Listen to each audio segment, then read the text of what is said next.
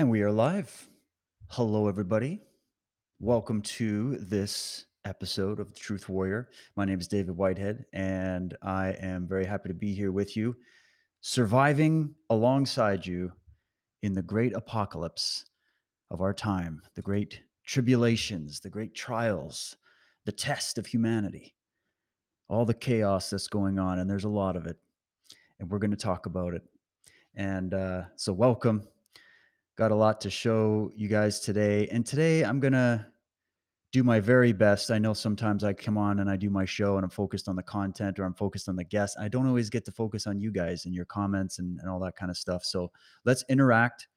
I'll try to do my best to pay attention to all the different comment streams and hopefully can get you guys involved. I want to hear where you guys are at, what you think. And um, if there's some good questions or good comments, I'll try to address them. But uh, get cozy, guys. We're just going to give people a minute to jump on. And then I'm actually just going to read out the question that was emailed into me uh, that's inspired this show. And actually, this is just one of many emails I've gotten with this exact same question. And I everybody's kind of thinking on the same wavelength here. Uh, so I figured this would be a good show to do for today. And I also have a very exciting announcement. I last night I went to a film premiere of a new groundbreaking documentary series it's made here in British Columbia. Um, and it's called Uninformed Consent. Uninformed Consent, because that's where it's at. And it's a very powerful film. Uh, really, really good stuff. I really enjoyed it. Um, we went down to one of the old school theaters in Victoria, British Columbia, and I got to meet up with Professor Chris Shaw, um, uh, the filmmaker. Remember Chris Vleck uh, that I had in chapter three of Cult of the Medics, and I also did an interview with him. He was the gentleman that came out a year or two years now. I can't remember how long ago. Uh, talking about Vanguard and the financing and all that kind of stuff. Really, really good guy. Um, and so Chris hooked me up with some tickets to go see the premiere. So we were hanging out, and uh, it was a really good time interesting stuff happened when we were there. we're we're down there, and I mean, these are one of the old theaters. Like, it's like probably the only theater that would allow this film to be played um, without getting shut down by the woke mob. And we get there, and film's supposed to start at seven. We think, oh, it's a little bit late, so around seven twenty, you know, people start coming away from the popcorn stand. They're sitting down in the seats, and um, you know, movie's supposed to start and there's nothing but technical problems. And they couldn't get the movie to play, and it it actually got delayed by like an hour and 20 minutes. So the whole theater is full. There's all these people. It's all good people. I know some of them, you know, um, and everybody's excited for the film, and it gets delayed. So I'm trying to go to the back because I see it's so funny because like these old theaters, you wonder where their tech is at but they're literally just doing basically like a screen share on the big theater screen with a Mac. And you see them with the mouse trying to find where the audio settings are and how to get the thing to work, and it wouldn't work. And oh my god, it was just clunky and not the fault of the of the filmmakers or the people that put it on. It was just actual theater. It was just, I don't know, amateur hour going on or something like that. Even though I'm grateful the theater played the film, thank you for doing that um, I, I run to the back and I'm like, dude, I can get this film going in like 30 seconds. I know exactly what the what the settings are. Like, you know, let me help you out. And they're just like, no, no, no, we can't have you back here. And for a minute, I was getting suspicious. I'm like, you guys just messing with us here? Is there somebody messing with us? You know, is this gonna happen?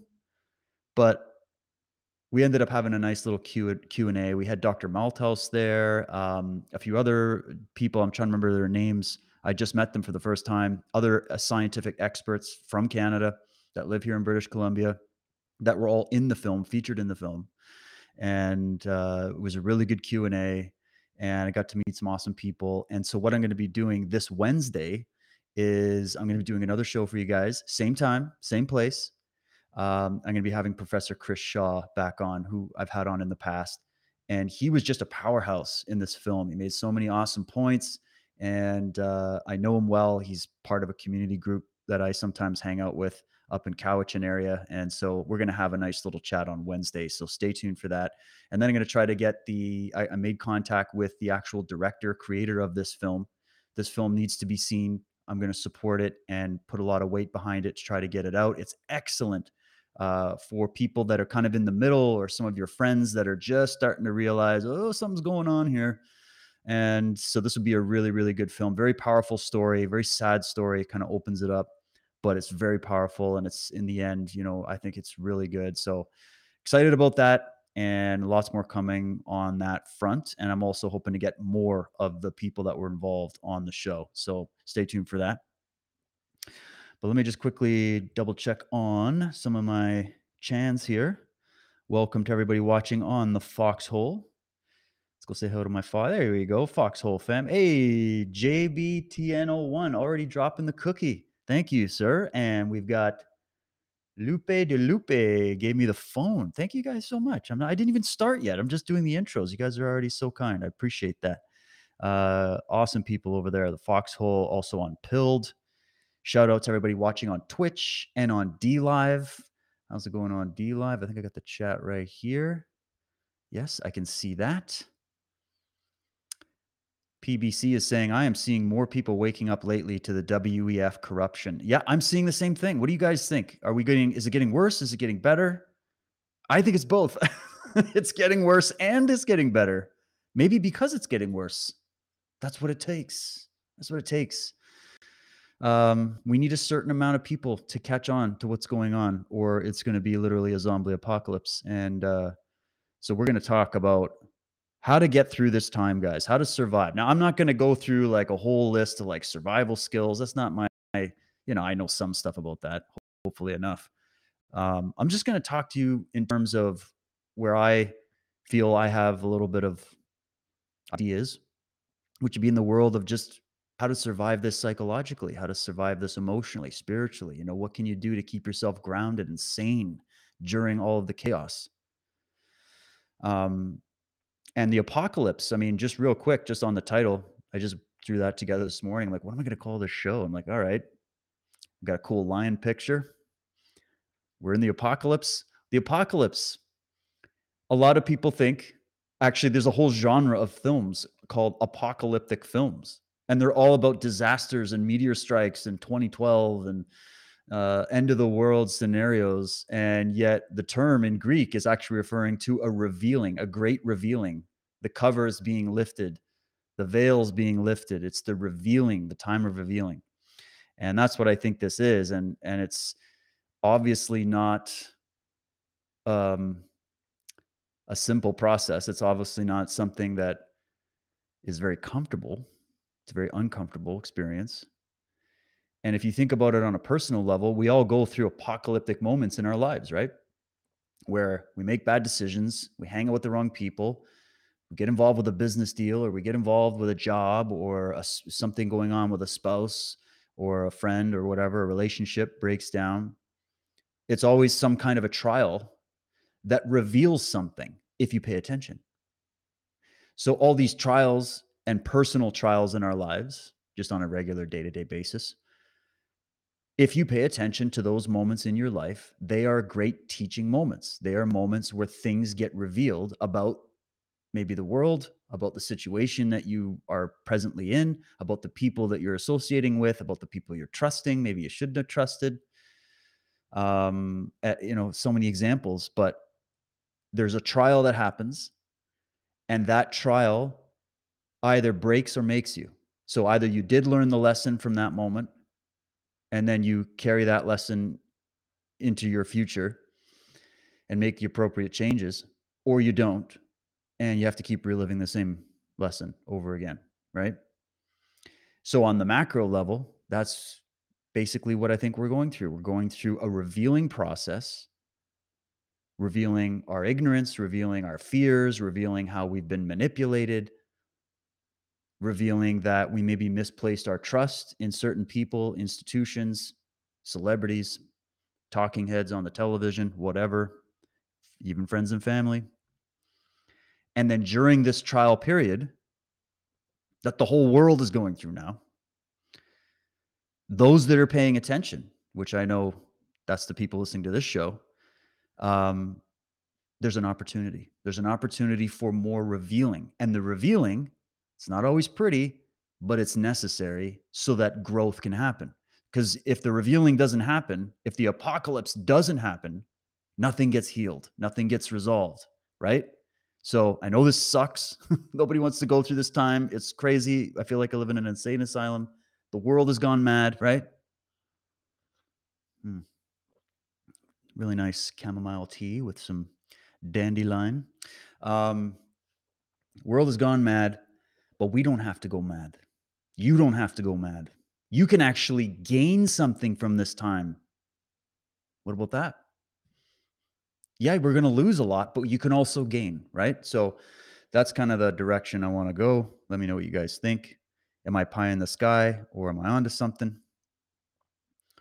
And then I'm also going to cover some recent news, a couple video clips. Oh, PBC killer tea. Yeah, I'm drinking the killer heart attack tea. So once again, it's hot tea. Okay. It comes from nature, so it must be evil and wrong. Um, it doesn't have any uh, sugar or corn syrup in it or anything in, or I guess all pure organic. So I hope I can survive this one with the hot tea because we know that's what's causing all the thrombosis and the heart attacks, right? Have you seen the amount of ridiculous excuses they're giving you?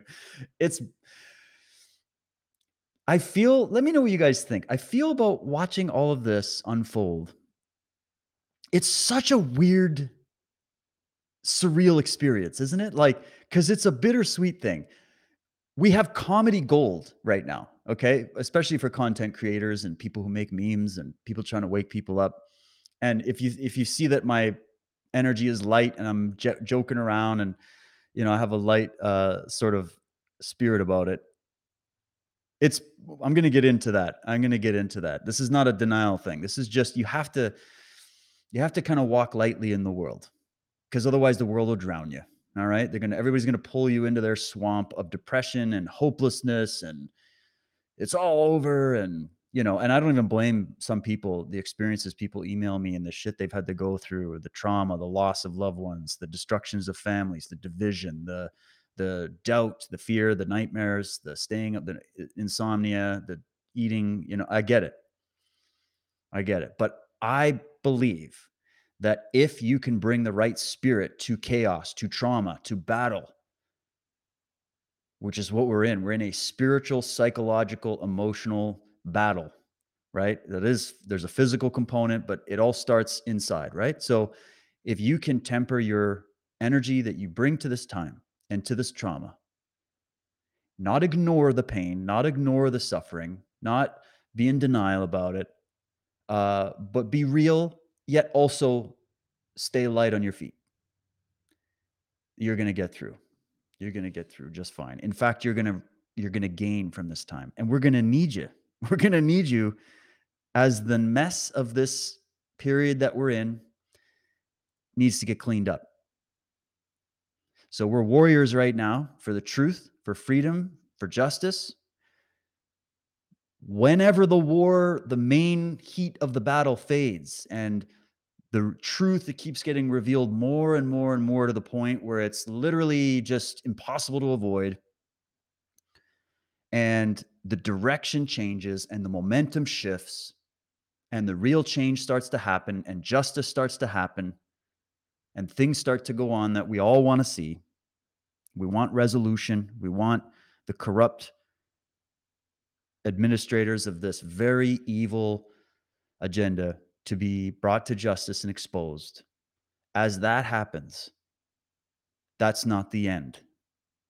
That's the point where we're going to need strong people to help those that got through this that are going to be very confused. They're going to be panicked. They're going to be freaking out as things intensify, a lot of people are just going to lose their nerve, even if they're awake, even if they're like, oh, I know what's going on, but I can't take it anymore. There's a lot of that. And I know it. I can hear it in some of the comments. I can, I have conversations with people. I have my own moments. Okay. I'm not perfect either. This is a rough period in a lot of ways. But if you can build that inner strength to be able to go through it, recover from it, and then learn from this time and gain from this time, then you will have wisdom that will be unique in history, actually. We're all going through a very unique period of human history. And if we can somehow turn this into a net positive, even though we know that a lot of the negative things are happening, it's going to be us that rebuild this fractured, chaotic world. The people that are are able to keep their minds together during this time, you're going to be incredibly valuable. So if you can survive this, the next chapter, you're going to be called to your greatest moment of of serving your own life and and humanity. All right. So uh, that's kind of how I look at it. But before we get into this any further, let me start off by reading this uh, wonderful email that I got from a woman named Terry. I got her permission to read this out. So I'm just going to read out her message and then I'll give you my thoughts on it. And I'd like to hear your thoughts. She says, Hi, David. I just love what you bring to the table with your videos, interviews, and information. I've been watching you on Rumble for quite some time now. Oh, and by the way, I do have a Rumble channel. Make sure you go check it out. Um, I suppose my question to you today is with everything that's going on in the world, especially the last couple of years, how do you keep your sanity and stay grounded through it all? I follow other intelligent people and I find myself wondering how you hold it together. oh, what a sweetie. I have my own Christian beliefs, and this really keeps me grounded as well, distancing myself emotionally to a degree because I think these elites and globalists want us to respond emotionally to their evil doings. Yep, that's right. That's what bullies want. They want to get a rise out of you. She says, I listen to you and wonder how you were able to continue your day to day life without being affected. Or I may be wrong. Maybe you are affected some days. Do you have a secret weapon that guards you against these issues? I stand with you and many other Canadians in this battle for truth and freedom. Thank you for speaking the truth and for standing for what true freedom really is. Kind regards, Terry. Well, thank you, Terry. I really appreciate the question. And really, you're just echoing uh, the question, honestly, that I ask myself sometimes and that a lot of people have been sending in. And I think it just comes with the pressure of the time that we're in, the buildup. I mean, we've been sitting here, especially those of us who've figured out this whole thing's a sham. They're lying. There's another agenda going on. It has nothing to do with health. Um, it's been a long road, even though if you think about it, it's only been two years, two and a half years, but that has felt like 12, 15 years, you know, compounded. And I am going to be honest, I, it, it isn't always easy for me. It really isn't. I mean, not only do I have to go through this like everybody else, you know, this is a crazy situation. I'm a father, I've got young kids. They're beautiful, innocent, hopeful faces. I have to try to keep them beautiful, innocent, and hopeful. My wife is also fantastic for that. So that's another, I guess, bonus that I have. I have a very supportive uh, family unit where I am. Even though it's small, I, I've kept it, it's very strong. Uh, it takes a lot of nurturing, but that's what's part of that. That's that's part of all of it but I still have my dark nights. Trust me. I I look at this stuff and I, you know, I have my moments of feeling doubt like everybody. But I, I think maybe it's that I learned a long time ago to listen to that and not ignore it, not trying to shove it away and just experience it in the moment. Just go, I'm depressed right now. I'm saddened. I'm I'm I'm impacted by the weight of what's going on with humanity right now. I'm impacted by seeing this the just the horrors of the traumatic horrors that we've seen go on. Um, just sitting back and going, wow, we humans are really just so savage to each other. So brutal. Um, these people in power, these corrupt police out there just beating the crap out of old women and not giving a crap. And like, you just see this inhumaneness that you only read about in history books from people that survived other dark periods of time, right? And uh, you, you sit back and the weight of it all hits you, and you think, oh my God, what's the point? What's the point? None of these people, these people love their masks. They love being told what to do. They love just listening to the mainstream media and being lied to every day and pretending like they know everything and yelling at all the people that are out there who are really sincere, doing the work, trying to better themselves, wake up, read, fact, uh, fact check, research, listen to different sides, put it all together. And it just seems unfair and it just seems horrible. It seems gloom. It seems like every bit of hope we get, it gets shattered the next week, you know? And uh, how do you stay resilient through it? How do you, how does one get through it? Um, I don't know why I have always had Well, I guess I shouldn't say I've always had it because I definitely had a period in my life where I didn't my younger years, but I've always had a rather resilient mindset. I don't know if I just got that from my life experience or you inherit it or I don't know. I guess what I could say is that resilient mind, um, yes, I definitely feel like all this, like my whole life, I've looked into the world of philosophy, religion, um, martial arts, uh, getting into the hero's journey, looking at um, reading these stories from the past of people who did go through very dark times. And I think I did that because I went through dark times as a kid. I had a very unstable upbringing. I'm not going to get into it. It's just, I think it's a part of that where those of you out there who've been through trauma even before you knew about all this stuff going on, you've been in your own personal traumas that could have shattered you. The, the traumas that I experienced could have broken me and I could have just become a normie and just went, hey, forget it. Or maybe I would have tapped out at some time. Definitely had those thoughts when I was in my teens a few times, you know, until I found myself.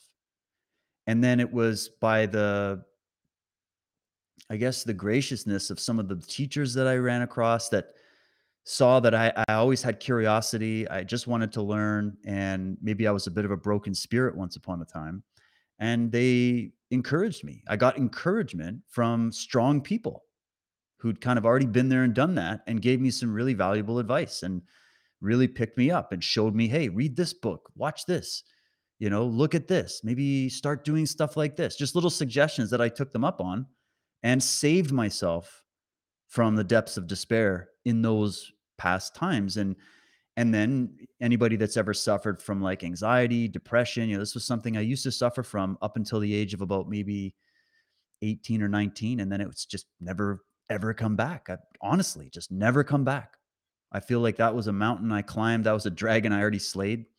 And, uh, you know, now I feel that's why I do this work. And now I want to share all this knowledge and experience that I've gained. And that's why I do the show. Right. So I, uh, I'm, it's a long way of answering that it was through the challenges in my own personal life that gave me um, some graft, gave me some spine, gave me experience going, hey, I've learned to trust myself. I've learned to be patient during these things. Uh, I've learned to, I've learned the art of recovery. That's a big one. Like if you think of it, if you're an athlete, you're doing a workout or you're doing a run or you're out rowing or something, and it's, you know, um, you're putting a lot of pressure on your body. You you know that you're going to gas out if you stay at a certain pace. It's just natural, right? No matter how how good a shape you're in, you're eventually going to find that moment where gonna, your body's going to shut down. So you learn over a long distance marathon or a run or something like that. You learn how to regulate your energy. Um, especially when I would do the really long, grueling martial arts sessions. If you put all of your energy out in the first 30 seconds and then you're starting to gas out, meanwhile, that other sparring partners just starting to get warmed up. I mean, that's you got to go through those experiences to learn this. It's not something that I could even tell you. You literally have to fight your instinct. You have to learn how to temper and master yourself, right? So I guess through that, uh, you've I forged myself and and not just my body, but my mind. More importantly, the mindset that says I'm used to being under pressure. I learned through a very long, hard road how to become comfortable with being uncomfortable, um, knowing how to recover under duress, under stress, knowing how to pace, right? Um, and knowing how to have an optimistic mindset. I think that's huge. And I don't even know if that can be taught. I just think you have to have it as an aim. And you just got to find an activity or an expression of some kind that's going to help you train it and work with it and play with it so that it's not just going to be something that kicks on on an instinctive level when something crazy happens like what's going on right now and you never practiced and you're you don't know and you're putting your energy in too many places at once and then you're gassing out and then you want to quit and then you know the resilience is gone. I feel like maybe the advantage i had is i went through a lot of that in my early stages and i just kept that going. And so now when this stuff hit I was having more the feeling like, oh, I was made for this time.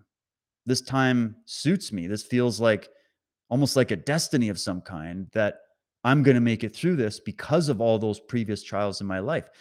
And that that doesn't even have to be factually true. It's just what I believe. And that's enough. and lo and behold, I've created that into a reality. The reality that if you know that you can get through the storm because you've gotten through storms of the past, then you yeah, you're going to have more confidence during it. You know, even when you even when you falter, you know how to falter and you know how to get back up. So when she's saying, "What's the secret?" The secret is having um, a balanced, optimistic view, and I'm saying balanced because obviously we can get into the pie in the sky sort of false hope thing, which can just be even more devastating. So you have a realistic, grounded optimism that's not has doesn't have anything to do with what's going on in the world. The world we I can't control what's going on in the world. Can you? Nobody can. We, there's so much that we can't control. You know? So you just default to, well, I'm helpless against the will of the world. I'm helpless against the tide of history. I'm helpless against the tide of whatever nature's doing right now or whatever God's doing or whatever's happening, you know, however you want to look at it but I'm not helpless with the way I'm going to be during that time. I'm not helpless with my the sphere of influence that I do have, the things that I do have control over. I'm not helpless there. And a, a major secret is that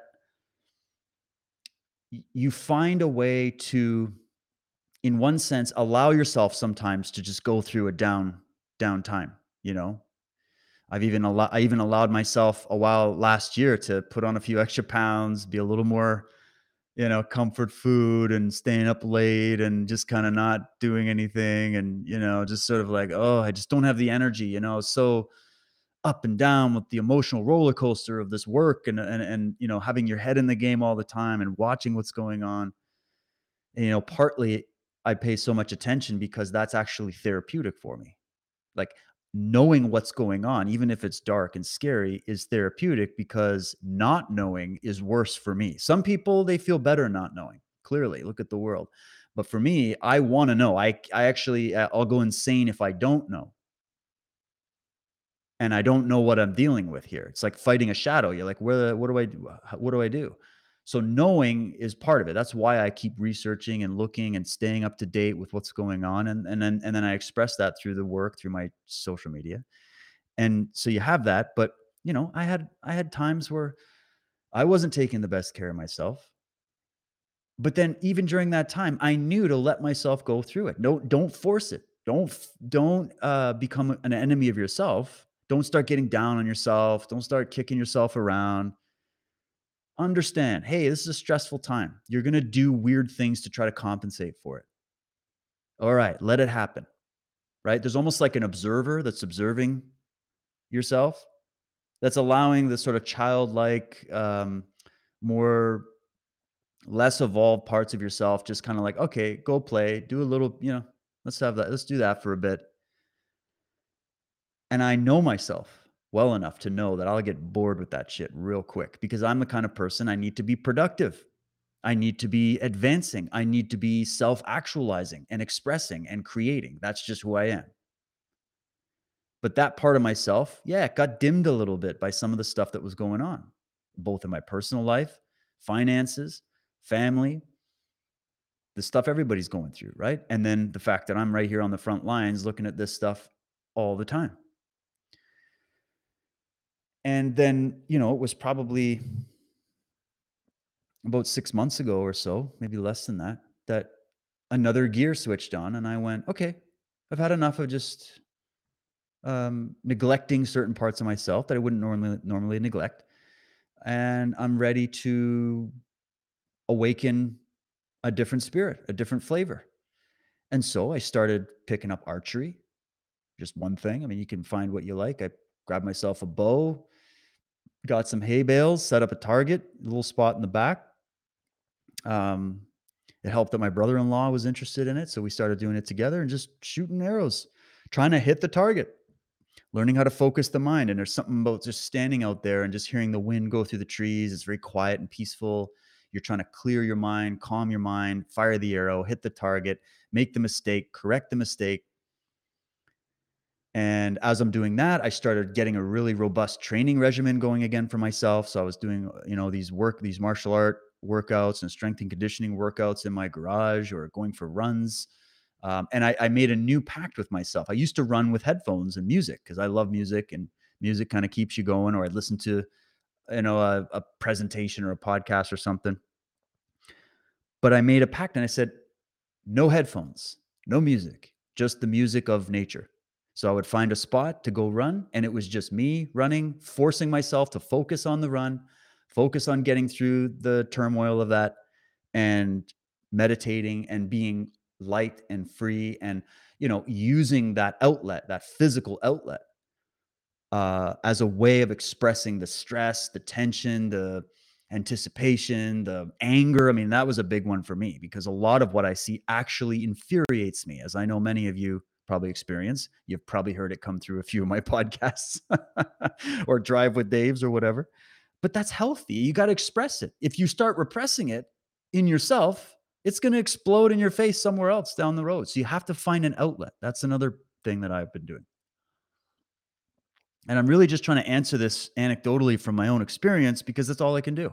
And you guys, as you're listening, if you find value in, in, in any of this advice or any of this story, I mean, you got to maybe add your own flavor to it and find out what's working for you and let me know in the comments. But yeah, PBC, I need a physical outlet. I, it, it helps me sleep better as well. That's huge. If you're having trouble sleeping, start exercising. Do something, swimming, walking, just go for a walk every or go for do something that's active. If you if you're in a stuck and you can't get up and walk for some reason, maybe you're elderly or you're you have an injury, there's something holding you back from doing some kind of big physical thing. What can you do with your hands? What can you do with your hands? You know, start uh, there was there's old you know systems of just working with your fingers and your hands and stretching the joints and and making you know just your hands are your expression of your mind right you have a left and right hemisphere of your brain and you have a left and right hand so if you some people get into pottery uh, one of my friends who's a contractor he just started building things just for the sake of building things when he was getting all stressed out he built like a skateboard ramp he built a bunch of other stuff so just getting your hands some people gardening. That's what my mother in law does every day, all day. She just loves it. She's out there gardening and changing things. And you see her expressing her stress of this time through gardening, being out with the birds and the bees and the butterflies. I mean, right? Um, art, my oldest daughter just started drawing. She's just fascinated by dragons. We watched Lord of the Rings. Pff, activated another level of her imagination. She has a very similar type of mind to myself, my oldest one, and uh, loves that fantasy medieval world and just got blown away by these beautiful artistic drawings of dragons. She's reading uh, this book series uh, that's all about dragon clans and they're all these personalities. And um, so she just started, and like, she, it's not just that she's drawing dragons, guys. Like they're they're like legit. I'm like, whoa, she's 10 years old. She's already popping these things out with the color and fading and shading. And I got her some of those like sketching pencils with different, different, uh, different shades or whatever. And she just went to town, start, and she, I got a whole artwork, a whole, a whole wall of art of dragons, and they're just stunningly beautiful. My younger daughter, she's still, she's younger, seven, pie, and you know, she's just playing dress up, having friends over. She's just a happy go lucky kid, always smiling, you know. And so part of my therapy is working with my kids, right? I teach them jujitsu. Uh, we take them horseback riding. We do stuff like that. So I get involved, just involve myself. And it, it pulls me out of my work, pulls me out of the matrix stuff, and I just engage. Um, so these are some of the things that I do. Also, I started to really eliminate a lot of stuff from my diet that, you know, I always ate very healthy, but you know, you have stuff late night snacking, you know. And so I started saying, okay, I'm not going to eat after 8 p.m. and I, I got to say this, guys. I am not the kind of person. I hate being put in some kind of like diet or new routine or go cold turkey or, you know, uh, I don't like that. So I just follow a certain rhythm that I have, and I go, all right, I'm eliminating this because it's just I have a goal. I started to set just goals, just for the sake of setting a goal of some kind and uh, I said, "Okay, I want my I want uh, I want my abs to return." Just some stupid goal, right? Like, why I don't want to go the way and get the dad bod and then start growing more and more and just getting to a point of no return. I don't want to go that way. I started having pain in my joints and stuff, and I'm like, okay, time's up. And you know, the other thing, I started dropping a lot. I, I stopped drinking beer. Um, you know, I'll have a still have a if we're if it's social or whatever you know, here and there, but that's when you should. You know, for me, I started getting to a point where, you know, it's the end of the night, you're just chilling and you know, just grab a beer or two. You know, I never was a guy that drank more than two beers or whatever, but you know, it just starts to add up. And you're like, why? Why? I'm I'm alone. Why am I doing that? Do I need this right now? You know, I don't really need it. So I just went, okay, I'm feeling a little bloated and just kind of you know, I just didn't want to have that. So I, I dropped it. I went, okay, I'm just going to drop that for a bit and see how it goes. No force. I just said, well, just try it.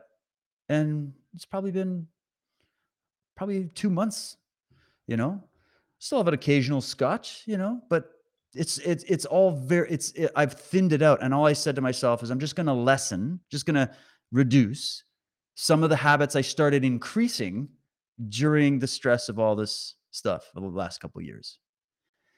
And as I did that, I suddenly I suddenly started to feel more energetic, started to feel more clear, just clear, you know? And that started translating in my work, I think, you know? And I had to put a lot of hours into Underworld, the recent chapter of, of Cult of the Medics. And uh, I'm like, I got to put my best part of myself here. I got to put the best part of myself forward. So again, a goal is important. Like just pick a goal. It doesn't have to be anything big. Just I need I need something to aim at. I need a target, just like that archery. I just need a target to shoot, just to try to hit a target. Because what that does is it orientates you into that positive mindset, that solution oriented mindset I was talking about. It could literally be anything. My wife just started reading again, and now she's gone through like six books and she's just loving it. She's reading this series of books. She just loves it. And it's, she just, I want to read more books. All right, there's a great goal. Read more books, actually read them cover to cover, you know? Um, so, and it's important that you pick something also out of all this grind of the news and all that kind of stuff. Um, not to say don't pay attention to it because we do need to know what's going on. But again, you got to balance yourself out if you're going to survive this. So I made some dietary changes. Um, I kind of went on a bit of a cleanse, you know, and started training more. I've also noticed I started doing getting my gloves on and just I hung up the, the heavy bag and I just tested myself. I went, okay, how many three minute rounds can I do and what duration, what kind of intensity? I started out with like three three minute rounds and I was kind of like, oh my God, I used to just be a killer. Right? I used to be like top level athlete, you know, training all the time, teaching all the time. You could do it, you know, jump on the mats cold and do good training. And, you know, now, now that I left myself kind of go for a couple years and I hadn't been teaching really, uh, kind of disconnected from that. Uh, you know, I'm doing three three minute rounds. I'm like, oh my God, I'm out of shape. This is horrible. but then it was six rounds, and then it was nine, and then it was 12. And then the other day, and then it was also like I, I have a little timer on my phone and you can put, you know, what's your work period, what's your rest period, and it just keeps cycling through. And so I would do like three minutes, one minute. so three minutes at a certain intensity, and then one minute just doing nothing, you know, walking around, catching your breath. And then three minutes, one minute. And then I went to like three minutes, 45 seconds. And then three minutes, 30 seconds. And then I actually went back to 45 seconds and I would do an exercise in between the rounds, like an core or a static hold or a wall sit or something, or just some defense movement or something like that, or some stretching. And so then I increased it. So I increased the intensity, I increased the workout pace, the pace of my work. And it's not like I'm training for some competition. It's not like I you know, need to do this. It's just it became again a, a goal. Like, okay, I want to get myself operating slick, smooth, strong, fast, good endurance, you know, and use it use it as a way of trying to sharpen yourself and then track progress. That's so important. So whatever activity you choose as your template, you know, um, I recommend tracking progress. And some people they like taking notes or before and afters or whatever. Uh, I'm not like that. I, I literally just take mental notes I'm going, okay, actually, my energy is coming back faster and I'm ready to go again. And I can hit faster and harder than I did before. Or with that archery, you know, I'm my my shots aren't like freaking all over the place. Like I'm grouping my shots better now, you know. Um, I'm shooting at a greater distance. You know, I'm using recurve too, so that it's like it's a little harder because you got the shake of the tension, and I'm watching videos about how to line everything up, and then you know, the guy that's doing these videos, he's like, you have to be the arrow. You you have to line your whole self up to the bow, to the arrow, to the sight, to the target, and you go to the target. And I was just like, yeah, that's I love that. And so I'm no I'm nowhere near an expert marksman yet, but I'm working on it. You know? And uh then perfecting myself with the work that I do and everything else. So long answer, I know, but it's important to give yourself little goals in your life. I know it doesn't sound like I'm giving you guys advice about how to survive the coming World Economic Forum Great Reset uh, New World Order because who the hell has the real manual on that? I mean, we don't we're in uncharted territory. But I can tell you this. If you develop a strong mind, body and spirit through some kind of a vehicle, pick the vehicle, doesn't matter what it is. Pick something that's going to strengthen you and inspire you and motivate you that's separate from what's going on then while when you come back so now that i've been doing all this other work and making these little changes and they're just little changes but they make a big impact. Now when i come back and i start looking at what fauci's saying and what trudeau's doing and what uh, the, the chaos and the, everybody that's emailing me saying, you know, this person died, this person's in the hospital, this, but what do I do? My whole family's divorcing me and I lost my job. And, you know, getting back into that, I'm way more resilient. I can handle it again because you get to the point where you just can't take it anymore, you know? And so that's why that's the advice I can give is the secret is and and you know she was saying she has her faith you know that if that works for you how and, and that could be any for anybody listening because i know i have a wide spectrum audience here. Find your Tao, find your way find your faith find your belief find your connection. If it's nature if it's a if it's a religious thing if it's a philo- philosophical thing if it's a self-actualization thing i think it's all the same in the end that's just my opinion find a way to develop that real organic faith again. And that faith starts with you having faith in yourself. Because if you, and I, just so you guys know, before I continue that thought, I did a little uh, drive with Dave recording to kind of vent my thoughts after I watched this uninformed consent film on my way back. But it was dark, so I didn't do the video, I just did audio. So I'll probably release it later. And I did the whole thing on trust. You know, where did we go wrong? I think that I think it's that we misplaced our trust in the wrong people. We lost trust with ourselves. We lost trust with nature and and God and source and all of that. And we gave our trust to people who didn't deserve our trust. And that's why we got here. Um, so and where was I going with this? I was just talking about this. So I got this thing. I'll release that later, probably after the show. You guys can let me know what you think. But connecting back to a faith. If you are going to say, I am de- deferring all of my everything to some deity somewhere or something else. Or for people that don't believe in God, they'll go, I defer all of that to the science, the peer reviewed journals. Yeah, how's that going? Um, wherever you defer that faith to, how good that how good of a quality is that faith going to be if you have no faith in yourself and and your and when i say yourself i'm talking about that true inner imperial self, capital S, kingdom of heaven within, voice within, still small voice, intuitive, reason, logic, the whole house of yourself. Your critical thinking, you know, you're you trust yourself during times of stress and duress. That's why I was recommending these other activities to kind of help. Tra- you need a training. I guess that's where I come from. You need a training ground to help develop these things, like a muscle. You got to grow. Faith is like a muscle that you have to train, right? And so, any faith you're going to develop is going to be based on you because you are the one that has faith or doesn't, right? And you can pick your object of faith. But uh, start with a faith in what you can do.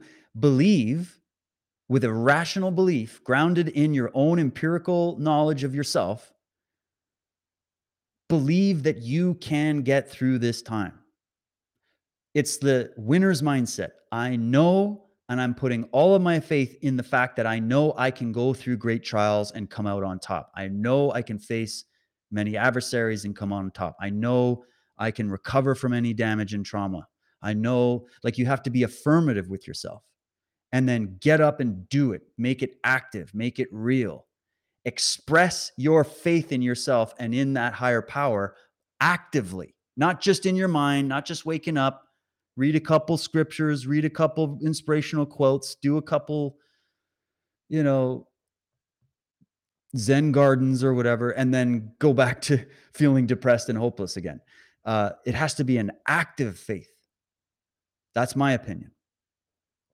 And so you have to trust and have faith in your own mind before you're going to have any level of quality of of connection to that higher power that will be there to guide you, that will be there to pull you through. However, you want to look at it, it's there, it's present, but you are the one that has to connect to it. It is not going to connect to you.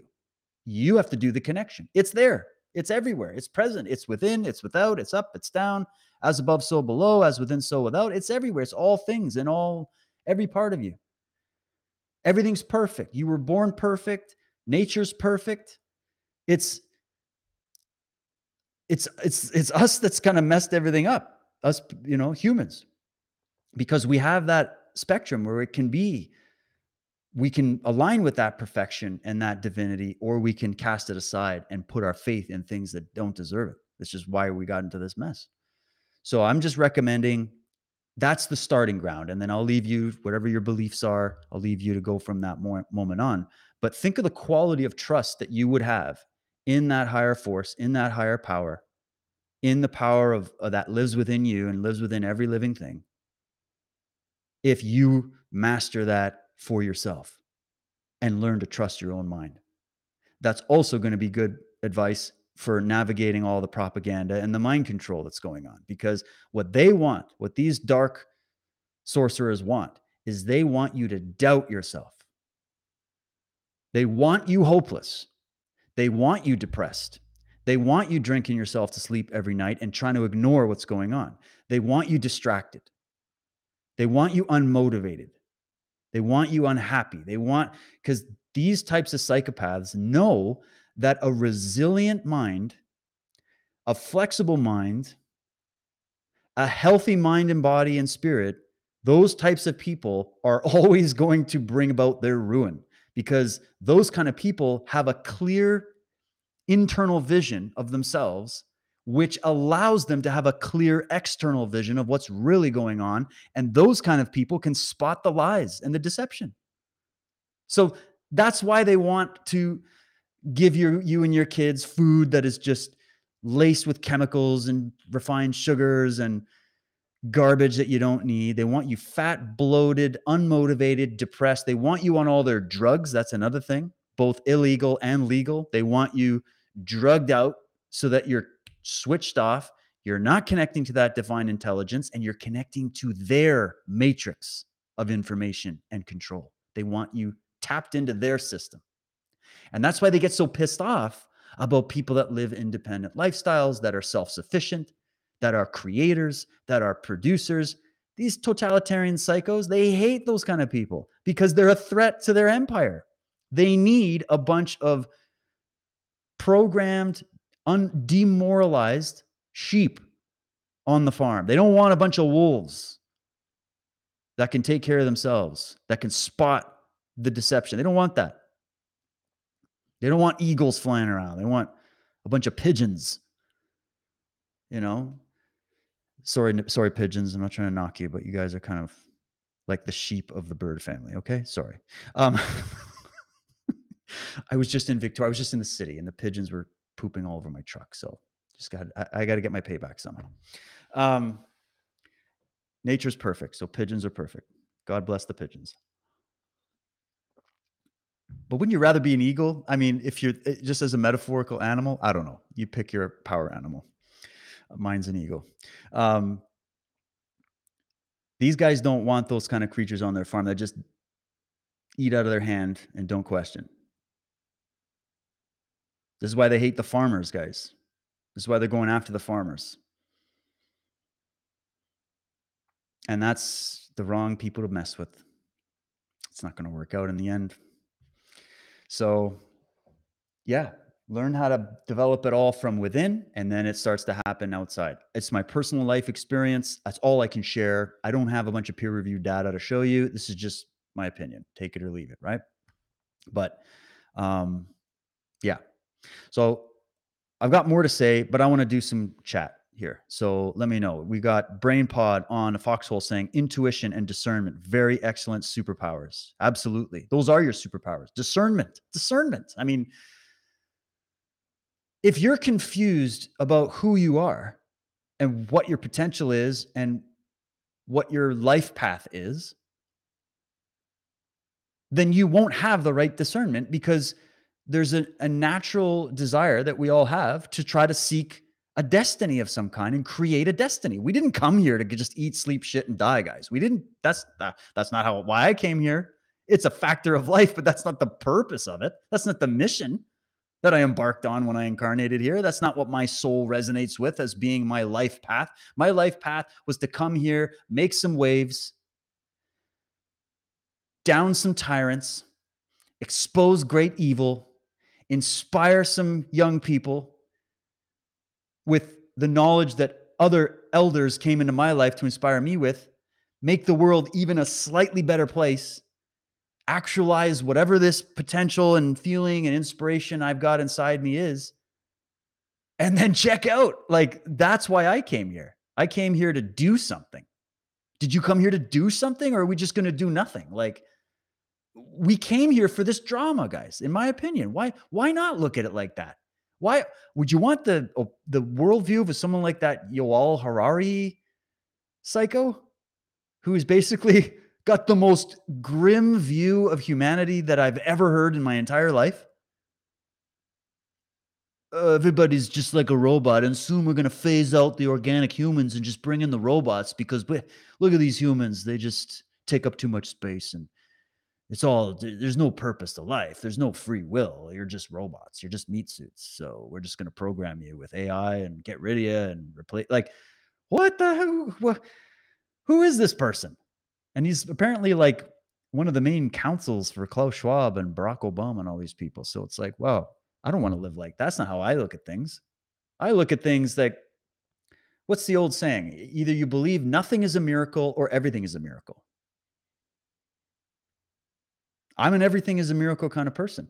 I believe that we incarnated here to face adversity and gain skills and knowledge and earn our power, earn our upgrade. We have to upgrade soul essence, bring that information, this experience in this realm, this very material realm. We have to bring that experience with us when we go. What kind of experience do you want to bring with you when you go? Is your only experience going to be I wore the two masks and got 87 jabs and did what I was told and lined up and standed on the X? That's your legacy? I pity you. I'll take my chances with the 99 point X survivability rate virus. Thank you very much. Because I have a bigger mission here. I don't have time to mess around. I'm not I'm not playing your stupid treehouse game with all the ridiculous rules. So I'm here for my own mission. You you here for your mission. And uh, if you don't have a mission, then your mission is to find a mission. And right now, I think the orders are clear. We need to topple this stranglehold of evil, tyranny, and darkness that's taken hold of this planet by taking hold of the minds of every human being on the planet And by facing that great monstrosity, by facing that great dragon, we upgrade ourselves in the process. So you want, you need an adversary to sharpen yourself against. Without the adversary, we're just going to the beach every day. And I know everybody would like that, but we're here for drama. We came here for it. We came here to fight this time. I feel that in my bones that I came here and the, the I, I, look at it like that. I think that's a healthy, optimistic way to look at past trauma in your life. If you've had past trauma in your life, if you had people betray you, if you've had people lie to you, if you've had people cheat you or abuse you or, or work against you, there's two options you've got. One, you can wallow in self pity and remorse over what's happened. And don't get me wrong, there's a time for you to mourn that. There's a time for you to you have to have self love and realize, yes, I was wronged. I had this trauma happen. Somebody wronged me. Something happened that wronged me, right? I'm speaking specifically to people that have suffered from abuse of some kind, maybe growing up, right? And you can go into that, but that that path can then go into you wallowing for the rest of your life and then going on negative path and then hanging out with the wrong people that also come from that cloth. And then now you are that. You are the pain that happened to you. You are the abuse that happened to you. So that's one option. Or you rise out of the ashes. You look at it as a learning curve you accept it you deal with it you face it you go in you do all that work and then you create with that. You use that inner fuel the the pain the suffering the anger the frustration whatever it is you use it as fuel to create something good. That's your second choice. So as a species right now isn't that what we're all doing? Isn't that what this whole what are we fighting for? We're fighting for our freedom. Why because we want our soul to fly we want our want humanity to thrive we want to see good in the world we want to see the good win for a change instead of these evil sorcerers right so you got to do that inside first, right? So there's my thoughts on that. Let's continue. What else we got? Level up. Yes, please. That's right. We're going to level up, L Red. Yeah. Don says it's not the trauma, it's how you handle the trauma that matters. Brilliant. See? Perfect. Short little sentence. I did a big monologue. That was perfect. That's it. That's it. David Williams says, Yes, we trusted a system that should never have been trusted. But, David, my friend, and great name, by the way, um, we needed to trust a system that didn't deserve to be trusted so that we could learn proper trust. Some lessons in life are only uh, learnable. Is that a word? Learnable? Um, when we make the mistake. You got to make the mistake. If I think of all the stuff that I ever achieved in my professional career, it's a graveyard of mistakes that eventually you achieve one thing that wasn't a mistake. And then you go, ah, that's the way. And then another one, and then another. It's hard fought, hard fought. But I wouldn't change it for the world. I wouldn't change the experience of having to get off my ass and get back up again and face the music yet again and go through the trials and I mean just thinking about I'm looking at my website with the my series on there. You have no idea how many mistakes I made editing and all the little technical things, audio glitches. Well, it's like I get nauseous thinking about it, just the amount of work. And then you build a whole thing and then it just sucks. And you're like, ah, scrap that, start over it's the whole thing is that what you're seeing in that series and it, i'm sure every author if i brought an author on here they'd tell you that's how my books go like any creative process is that but then look what look what you can do if you really go through the trial so i guess i'm seeing that as the metaphor for what we're all going through right now we're in the creative process humanity is still young on this planet okay even though we think oh we're ages and ages we're still young. Civilization is young. The concept of freedom is young. So it's, you know, even I live in Canada. Canada's a very young country. So, got Canadians, what are you bailing already? It's new. We're new. Come on, give us some time. We still got to figure this out, right? America, what, couple hundred years old? It's a drop in the bucket. Empires lasted thousands of years. Egyptian empire, like we're new. Even in history, the concept of an individual having their own mind and their own thoughts and their own freedom and reap what you sow and all that, that's new. That's so new. So give it a minute, you know? Like, I know we want it now. Life is short, I know. And sometimes, so there was a really good quote in the in the film that I watched last night, Uninformed Consent. It was something like sometimes we have to plant the seeds of the trees that we're never going to see bloom. We're planting it for future generations to see.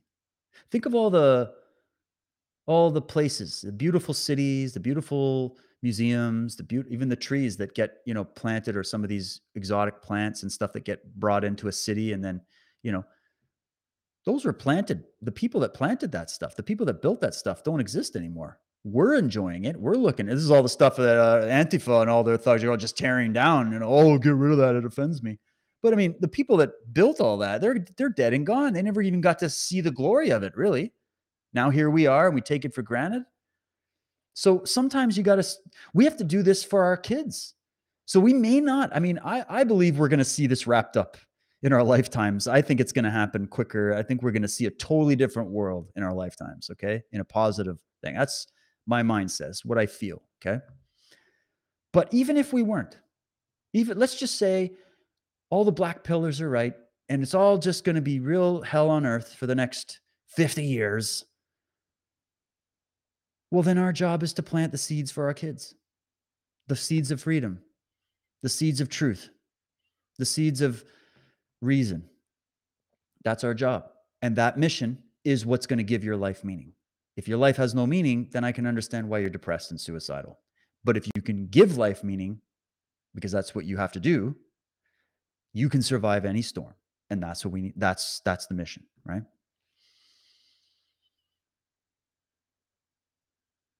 Yeah, Carrie liked that. Planting seeds that you'll never see. Yeah, I like that too. That resonant uh, when I saw that, I got like little goosebumps, like, oh, I like that one. it's a really good film. I, I, hope you guys get to see it. I think they just did a live online screening. I'll get more information from the producer. He's doing the tour right now, and he's gonna st- he's actually it's gonna be blowing up this film. He's gonna be going uh he's doing something with RFK on it and Del Bigtree, and it's, it's going to start to go all international. This film, so it's a really good synopsis of the pandemic. It'll be great. So yeah, look forward to that. But it's it's good. Um, Amanda says 99% of humanity are beautiful souls. We need to remember that. That's right. I mean, most people you meet, aside from the fact that maybe they're a bit ignorant about what's going on or um, even these people that are falling for the lie. You can't look at that person as a total failure, as a total, you know, mind controlled zombie slave, lose. Like, we can't dehumanize these people. Even though, yeah, we've got our terms, normies, sheeple, hey, whatever, because we're frustrated and, you know, they've called us tons of names. I guess, I don't know, a little childish. I understand it. But in the end, the higher voice in me calls and says, all right, they're humans. You're not perfect, Dave. I could, I'm, I'm using my higher voice here. I could point out all the mistakes you make. I could point out all the deficiencies you have. I could point out all the lies you're falling for and all the things you messed up. Who are you to go and cast that shade on other people? That's a valid point. That's a valid point.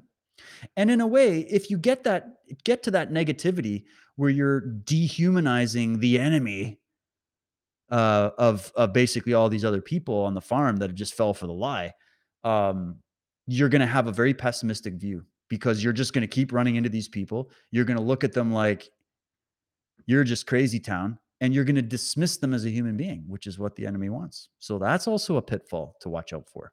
You know, that's some good advice. And remember that if you woke up at some point whether you're waking up there's when we say wake up there's levels okay you wake up to you know the 9-11s the pandemic fraud the you know the lies that happen um, but then there's like waking up as a soul like in the alan watts you know krishnamurti whatever sense like the w- real waking up like okay you're ready for some real real next level stuff there's levels right but what, what whatever whichever wake up we're talking about Remember yourself. Think back to the part of yourself that was asleep at one time. Many people coming into this show, I get new people all the time that have never looked at this kind of information. They've never come on a foxhole. They've never gone to Rumble in their lives. They grew up on YouTube. They've never even heard of this, but something felt wrong. They realized that the media are a bunch of puppet talking head shills that I don't even know if these are real humans or if they're just robots or if they make them in labs or something. I don't know. Here I am dehumanizing the enemy. Uh, can't resist with those media people. And not all. There are some good ones here and there. Um, but they've all left. They've all left the mainstream. They've gone over to these alternative sites. So new people come in all the time, and they're like, "What's what's going on over here?" Oh, we're talking about the news, and we're talking about like enlightenment and philosophy and thinking and all that. Wow, never heard that before. Well, welcome. This is what we do here. We talk about life, and um, you know, we we we have to put the olive branch out even though we don't want to, right? We have to just to create the opportunity. And then everybody's going to make their own choice. So most humans mean well. Most, and that's, see, this is the thing. This is also a kind of a pitfall. It's our naivety that is our major downfall, right? It's the naivety. Like when I keep having the same conversation with people, like, well, why would they lie? Why would they do that? I just know where you're where those people are at. You don't hate them for it. You just try to help bring them on and go, oh, well, there's a really good answer to that. History has a lot of answers for us. It's happened before. It could happen again, right? Okay, let's start there. And you realize you got to recognize the humanity in these people. And even when you see the most Karen of Karens, approaching you with those wide, terrified eyes to come and scold you for not following the rules. It might take every ounce of your energy not to get combative and frustrated and get up in their face. And maybe there are certain scenarios where that is the right way to go. But if you also sometimes look at them as just a lost soul, that a lost mind that got sucked into this very sophisticated narrative warfare propaganda now how are you treating that person? You're seeing them as a human that's in a in a it's like you're watching somebody that's sick. And do you have empathy for people who are sick?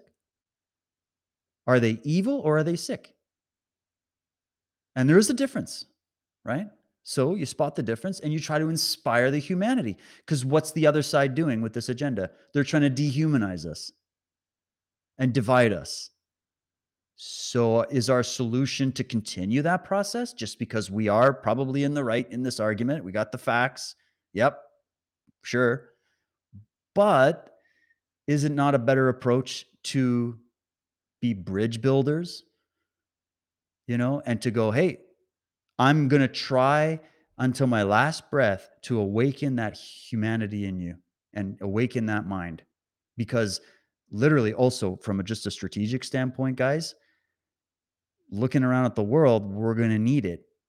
We're going to need as many as we can. And so keep that humanity. Don't lose it. That's the first thing to go. Uh, this is why I got a lot from reading Viktor Frankl's work on meaning, you know, where he learned that in some of the harshest conditions. And it's amazing that those lessons are learned in those conditions, right? So we're going through some a similar condition now in many ways, and we have to find the meaning in it or you will lose your mind in this process.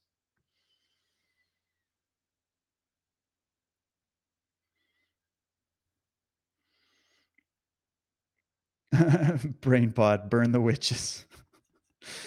oh man. D, look to God, he will give you clarity.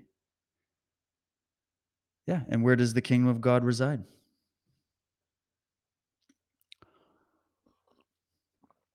480 saying it's tough to see ostracism ostracism I can't say this word ostracism ostracism and conscious destruction of people that don't subscribe to the dogma. Yes, I know. It's diff- it's I get like nauseous thinking about it. I agree. It's hard to look at it, but you have to look at it. That's required of you in this time. Strength is required of you right now.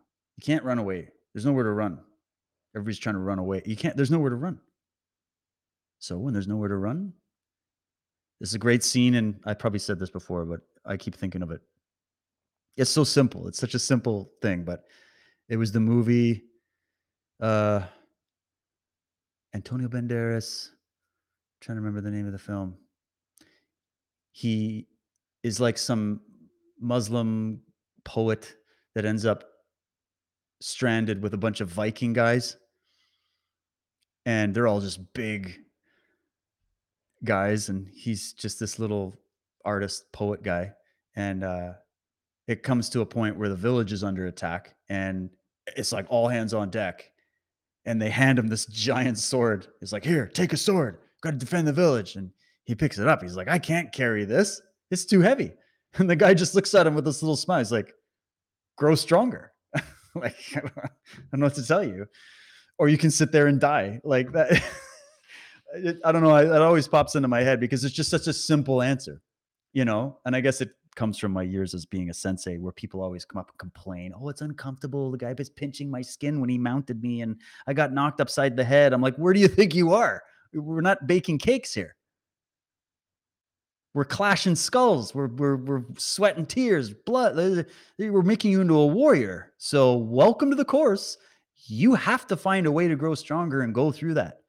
You know, I'm not always as a coach, you're not always the one that's giving you the warm rub on the back. In fact, many times it's like, hey, get your ass back in. Let's work. We're here to work. We're here to suffer a bit. We're to, to gain strength. You know, stop whining. Arnold Schwarzenegger in uh, Kindergarten Cop. Stop whining. You kids are soft. You lack discipline. Uh, whatever happened to old Arnie, eh? Turned into a big commie. Um, where else we got here? Let me see. I was watching Da Vinci Code on Saturday and I could see David doing that speech with the symbolism at the start. yeah, interesting films. Okay, what are we at? Oh wait, we, time has flown. So let's go on to some current events, and I'll just keep an eye on the comments. Actually, I got to check on. Uh, let me also check. Ah, it's hard for me to see Rokfin because if I pull it up, it'll echo in the background. Sorry, Rokfin. So if you guys want to comment, I can see Twitch, DLive, and Foxhole right now. Okay. Sorry about that. Um, but let's switch on to some uh, daily news. Let's get into that. So I'm, I'm glad we kind of did this little philosophical discussion before getting into the news to hopefully maybe give you some new perspective of how I prepare my day before I start looking at the news. So I prepare my mind. Last point will be I'll prepare my mind. I'll uh, get up and do some breathing, some stretching. I'll go sit on the balcony and just drink my tea or my coffee, looking at the birds and the bees for a little bit, or I'll go for a little walk, or I'll go play with my kids. Have that sort of like recharge, connect to my humanity, get into my light spirit, and then I approach the news. Okay. Never just dive right in. Um, oh, yes. Go see Underworld, please. It's on Rumble. Help me share it out. It's free to watch. Okay. Let's get into some of this stuff now. Okay. Let's start making fun of these people. That's another thing you can do. Humor can be very powerful during this time. And boy, are we getting boatloads of comedy material, are we not? Huh? So at least we've got that. At least, even if we're going down in flames, we are the funniest planet. Okay. We are the funniest people. We've got the best sense of humor. Um, we know that these radicals can't meme. We know that these politicians have literally no sense of humor because they just read teleprompters. So this is the this is the advantage we have on the battlefield. Humor, intelligent humor with a purpose, okay? Not just humor to distract yourself, but intelligent humor with a purpose of helping to wake people up is incredibly powerful. So laughter kills tragedy. Don't stay in the dumps. And when you see this stuff, don't go, oh my God, I just hate that guy. I want to punch the screen, even though sometimes that's how I feel. Laugh at them, mock evil. It evil hates being mocked. Tyrants and narcissists and megalomaniacs, they hate being mocked because the whole gig is that they want to be like the cool kid. They're dying. Look at this Fauci. He just dying to be the cool kid, sit at the cool table, right? He's the man. He's the man in charge. And then when he's acting a fool and we make fun of it and point it out, it's glory. It's just pure glory. Okay. So Let's hear what uh, Fauci. This is from Disclose.tv four hours ago. He says, "New Fauci says much, much more stringent restrictions should have been imposed in response to asymptomatic COVID transmission." So let's just do this because I have another clip after we'll get to. Okay, let's check this out. What, what are you saying there, Mister Fauci?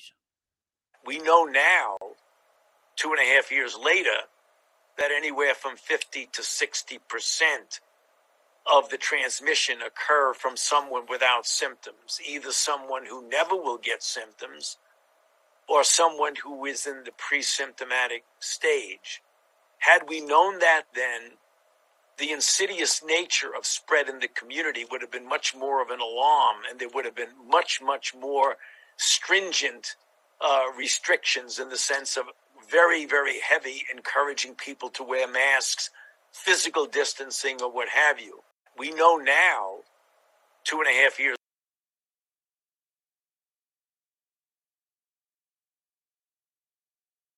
Sorry, I was muted. All right, there, Fauci. You had your five minutes of fame, uh, or 30 seconds, whatever it was. So he's saying with a straight face now that we should have had much, much more stringent restrictions. That should have been uh, imposed uh, in response to asymptomatic spread. Is there any actual science or data that anybody, including Fauci, has ever shown anybody that says people who had no symptoms were the ones spreading this virus. It's a crock of shite. Okay. It's a crock of shite. Um, that's just not it. And, and you know how I know? this is how I know. Uh, there's this there's this other Fauci from bygone times past. And thanks to Robbie for sharing this. He's like straight out of the horse's mouth.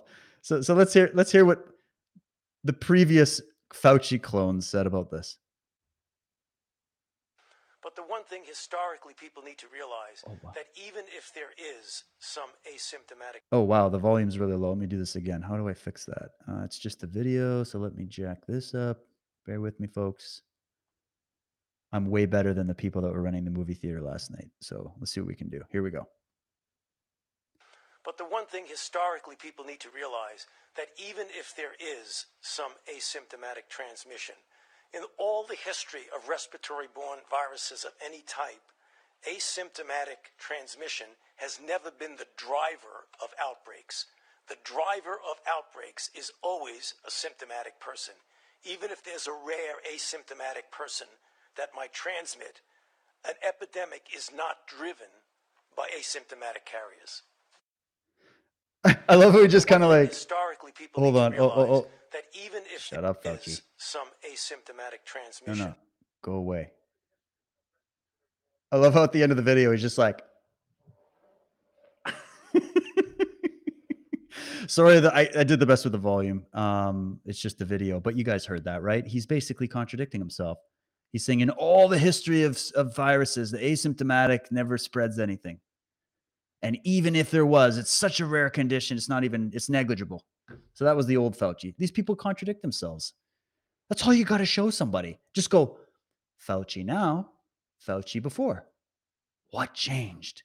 Oh, Dave, it was a new virus. Uh, it's uh, blah, blah, blah, all the excuses. And you go, really? Okay, where's the data? Where's the evidence? Did he ever show you? Or is he just talking out of his mouth? Because there's no data. Because here's scores of experts that outrank Fauci in terms of experience, actual science, actual medical degrees, people that know what they're talking about, who are going to absolutely decimate him and show facts, data, and evidence to support their claims. So if you want to know who to trust, you could trust the people that just talk and don't show you any data or evidence or you could trust the people that also talk, but also bring the data and the evidence. Right? I know it's a difficult decision, but uh, that's just the world we live in. And then what's this? Oh, okay. And also, oh, by the way, also, your own experience can start to prove this this stuff wrong because especially if you never got any vaccines or you had whatever this thing was, which was probably just the flu rebranded, or maybe it was some snake venom, or I don't know, whatever it was, Um, are you guys getting sick? Are you guys did you transmit without any symptoms? You transmit flu to people? The number one thing transmitting this disease to people right now, including monkeypox and all the pox, all the ninja variants, it's the people who are jabbed that are getting sick with it and having really bad outcomes. And it's getting worse. So they're talking and reality is contradicting what they're saying and you, they're even contradicting themselves. Okay? Now this is a new article that just came out from the Hill. It's saying thousands report changes to menstrual bleeding after COVID-19 vaccines, study shows. Okay, I'm not going to pull up the study and drive into it. I know it's going around. You guys can read it for yourself. It's right there on my Twitter feed if you want to click all the links and do that. But I think we know this because we've had people like Professor Dolores Cahill from Ireland. We had uh, Luc Montagnier, may he rest in peace before he passed away, talking about this. We had, um, oh, what's her name? Military doctor in the States who really went in on this. Uh, and Dr. Sherry Tenpenny went into this. Um, they've had roundtables with other doctors and epidemiologists and people looking at this. This started happening in 2021. The fact that women's menstrual cycles started changing after the jabs were rolling out. They weren't changing during COVID as much. That's what I've been reading. Maybe I'm wrong. You guys can correct me, but that's what I saw. It wasn't during COVID that this was really happening. It was after the rollout of the shots. And then, of course, we have all the stuff about mRNA. Oh, Dr. Robert Malone. I mean, he's on the, he's practically working with this from the beginning, who've all come out and talked openly about how women have been reporting all over the world changes in their menstrual cycle after the jabs or even after being in the vicinity of people who were recently jabbed. And now that we know you go follow Alex Berenson's Substack and get into the details of the science, we know that this mRNA is affecting women. And we probably don't even know the half of what's about to happen now because it could be a children of men scenario. And because we had no long term data and all that, whew, what are we messing with here? We're messing with the primal forces of nature, and that's never a good idea. Um, so, but anyways, I wanted to show you that because let me go back to this one. Is this the one? Oh, here we go. Yeah. All right. So we're going to go back to Fauci. This is the last Fauci video. I know we hate seeing him, but it's only 24 seconds. Let's see what he's saying about this because this is a damning admission, in my opinion. Here we go a number of studies. New York yeah. Times just did one about um, sure. menstruating cycles and how that is affected by vaccines. Yeah, though. Well, the menstrual thing uh, is is something that seems to be quite transient and, and temporary. That's the point. That's it one seems. of the points. We need to study it more. We need to study it more. We need to study it more. A number of studies, New York yeah. Times. So, couple things there. I'm sure you picked it up. First of all, he calls it the menstrual thing. So it is a thing. Well, the menstrual thing, it's almost like he's annoyed by it. Ah, the menstrual. You see him pause too. He had to think. He had to go, what's the talking point on this one? Oh, right. The menstrual thing, it seems to be this is the science now. Because remember, Fauci said he is the science. Do you remember that? It was last year. He's like, no, if you're insulting Fauci, my you're, you're insulting me, you're insulting science. what a what a dick, eh? But anyways, He's saying it seems that it's transient and temporary. How the hell would you know this? How would you know? We're in the middle of the experiment that you started. It's transient and it seems temporary. Guys, I just uh, created a product in my lab and I want you to take it. And it seems like if there's any side effects, it seems like it's just going to be temporary. We don't really know because it's an experiment. We've never done this before. It just seems like that's the best you got, Mr. Science. It, se- it seems language that scientists use, really, especially based on where we're at right now. People are dropping on the pitch, literally. dying all over the place. And then,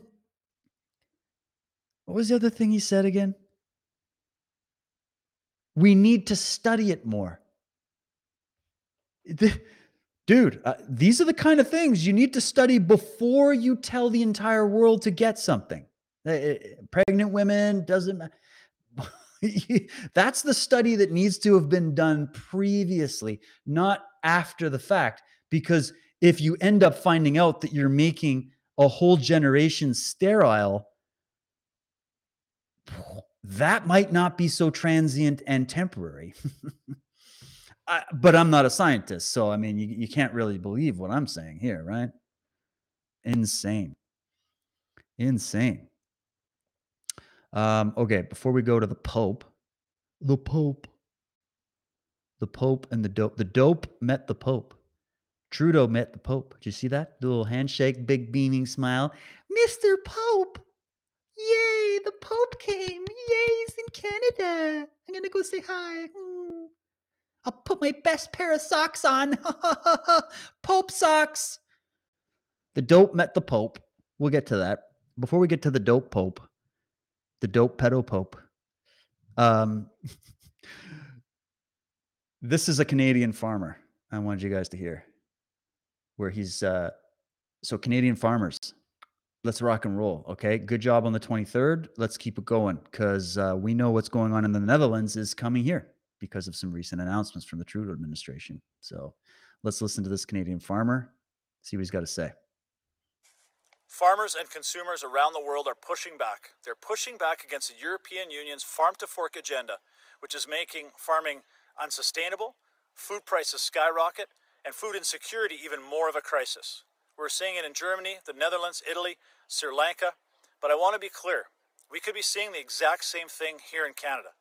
The Liberals are following this same farm to fork agenda, and we're seeing that with forced reductions in fertilizer use, a burdensome carbon tax, and choking red tape and regulations, which are doing the same thing to our farmers here, making them unsustainable with decreased yields and higher food costs.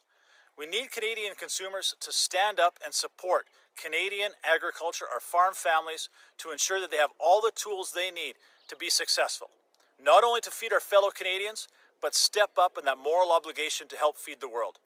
I ask you, support Canadian agriculture, support our Canadian farm families.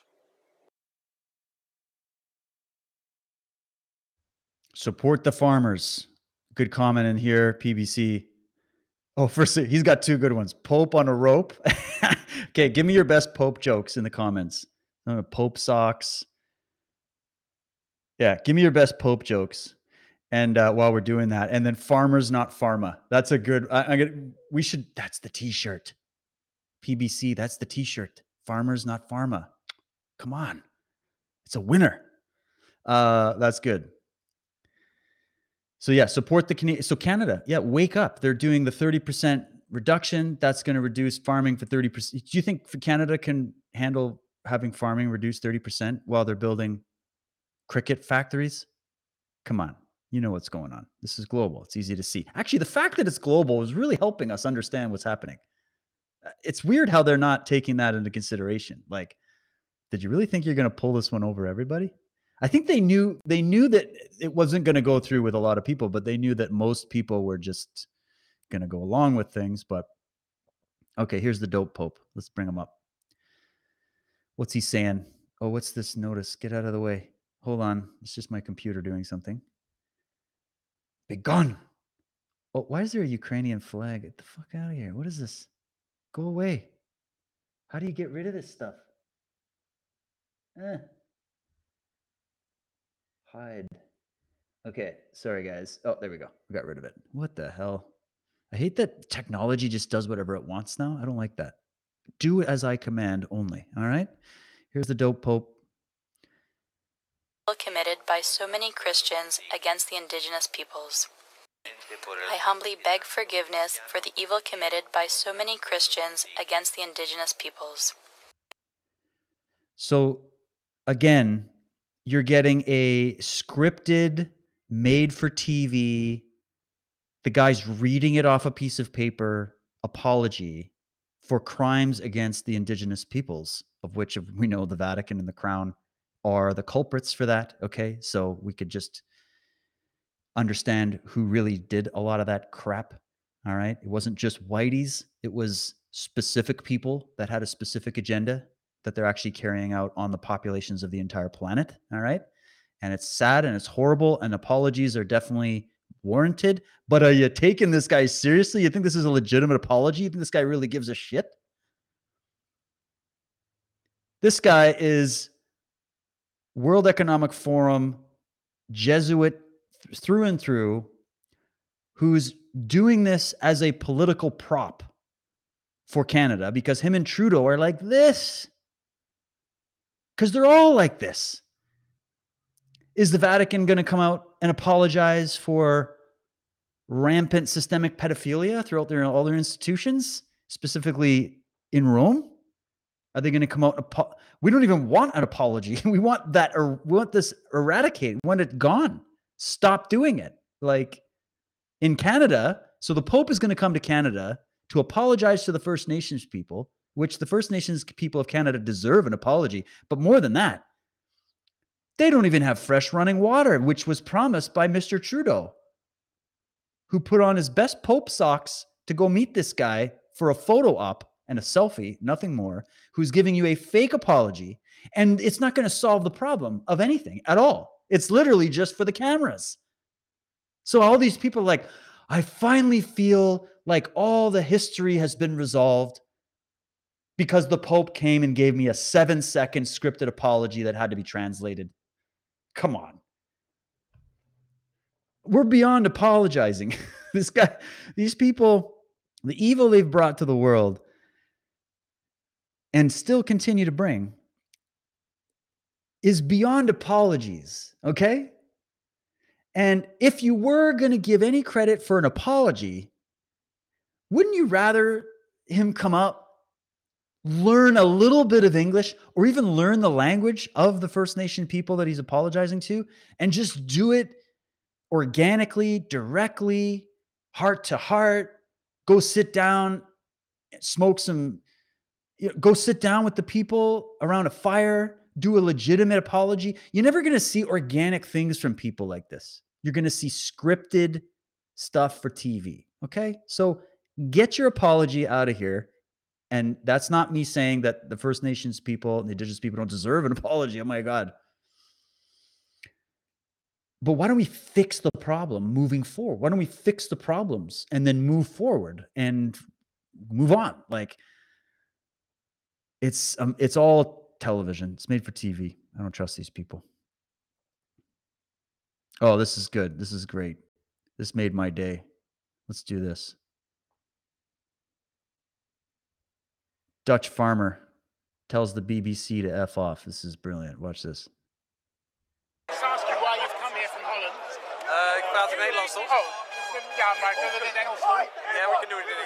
In English. Yeah. That's better for. I mean, I speak Dutch, but I don't think anyone. What, watches what, that uh, what can or We're from Newsnight on the BBC. BBC? Yeah. No, thank you. Really? Fuck off, BBC, mate. BBC. hey, fuck off, mate. This guy will take nonsense. Just ask you why you've come here from Holland. media, if you're all, and I love how these journalists go back on social media, they're like, why are they so mean to us? What did we do? We're just trying to do a journalism and they just start calling us names. They go whine like little brats. Don't you get it? You're universally despised because you lie for a living and you gaslight people and you insult people. And the headlines that you write about these people and these farmers are atrocious. And we know you're trying to put a hit job together.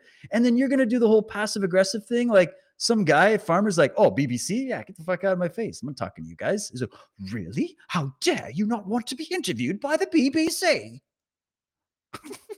fuck out of here. Nobody wants to talk to you. The media is universally shunned. Stop trying. You don't even get funding from the people that you're supposedly reporting the news to. You get funding from the government and the private corporations that own your ass, and everybody knows it. So nobody wants to talk to you. They'd rather talk to people like me. I got a way better smile. I'm going to keep it real. And there's many other great citizen journalists out there that I'll bet you that guy went and went right over to some guy who has a Rumble account And he's like, Yeah, I'll talk to you because you're going to tell people the truth about what's really going on with our protest, as opposed to the BBC, who's going to do a horrible hatchet job and make us look like a bunch of Nazi terrorists. Of course, we're not going to talk to you. And then you're going to go pretend that you're surprised on social media. Hilarious. Okay, now we're getting into some of this ArriveCan crap in Canada. ArriveCan. I hate the ArriveCan. Oh, I'm nauseous. ArriveCan. My foot's gonna arrive up your arse. Like that's fucking. Oh. You know, on the second page of your passport, if you're a Canadian, where's my passport? I should have brought it. Go turn. Let's turn to the second page of our passport and see what it says. You can even look on a $10 Canadian bill and it tells you the same thing. It's quoting the Charter of Rights and Freedoms, which grants any Canadian free, undisturbed passage in and out of their country and within their own borders. That's the highest law. And hey, Section 52 of the Charter Act, the Constitution Act of Canada, says that the Charter of Rights and Freedoms is the highest law of the land. It's a national law, and any law that contradicts it has no force or effect in Canada. So this can crap is completely illegal, and Canadians are starting to figure it out, and they're fed up with it. Because did you see this uh, elderly lady? I didn't have all the posts queued up, but this poor lady was coerced into getting her jabs. She's fully jabbed. And there was actually a glitch with ArriveCan. The app glitched. No, this wasn't the glitch. This was she did the paperwork. She did the paperwork because supposedly people are getting told, even the vaxxed, that you have a choice, right? But then you get up to the border and you're trying to come back home and you did, you jumped through all the hoops. So this elderly lady, she jumped through all the hoops. She got her vaxes. We're to have to do some detox or something because that's not a great idea. But hey, that's what it is. She's trying to come back in her country. Rebel News did a piece on it. And they're trying to turn her away or issue her a fine or something because she refuses to download Justin Trudeau's or ArriveCan app on her phone. That's it. Literally, that's the crime. And she's like, What? So be- I don't even have a cell phone like that. I don't even have like a smartphone. So I don't have the app, but I have the paperwork and I have the proof that I've been jabbed, which is what you guys want. And that's not even good enough. So listen, this is how tyrants roll. Even when you jump through their hoops, even when you go along with the program, it's never good enough. Surprise, surprise. So ArriveCan, shove it up your arse. It's illegal. It's ridiculous. That little smurf that's running the Transport of Canada needs to be investigated. And this whole administration is corrupt and breaking the law. This is atrocious. And look at the airports. And they're trying to put, oh no, it's not the it's not ArriveCan. It's just, you know, we're a little short staffed because we fired everybody and everybody that started getting jabbed, pilots can't even fly anymore because they all have thrombosis, passing out mid-flight. Oh, but it has nothing to do with our policies. Unbelievable. But here's a little uh here's a little video about I'm just showing you this because I'm showing you that average Canadians are fed up. People are fed up with this shit. It's going to be over soon. People have had enough of being harassed like this. So here, check this out. I think this is part 2, but it's good enough. Let's go. I don't wish to, to speak to public health. Okay, but I don't have any problem. Yeah, but we want to carry on. We don't want to be detained here. Not the. Well, yes, we want to carry on. Okay. Yeah.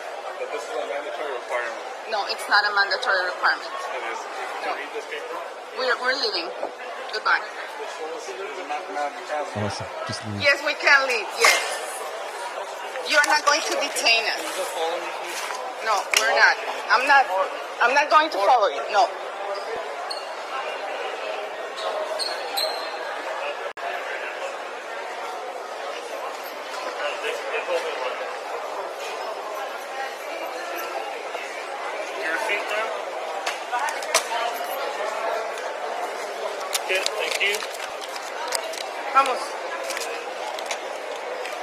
amazing. She just bypassed the guy, walks away, and gets through.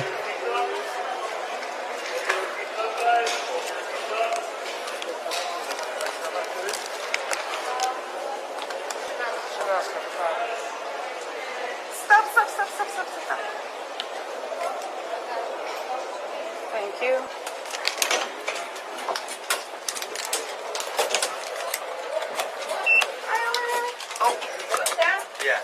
Thank you. Walking. I don't so she made it. Somebody did a tweet about this exact same scenario where they went up to one. Look at this guy. Is this guy working for the health? Is this, this is the health authority in Canada? Check out the girth on this guy, eh? Dude, you represent health? Seriously? Wow. Can you even get up a flight of stairs, brother? Come on. Who the hell are you working for this Health Canada? Come on.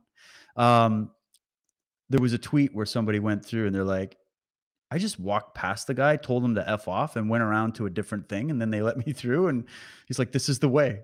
just no. If if everybody does it, if a lot of people do it, what are they gonna do? The airport is already just rammed full of people and luggage and nightmare.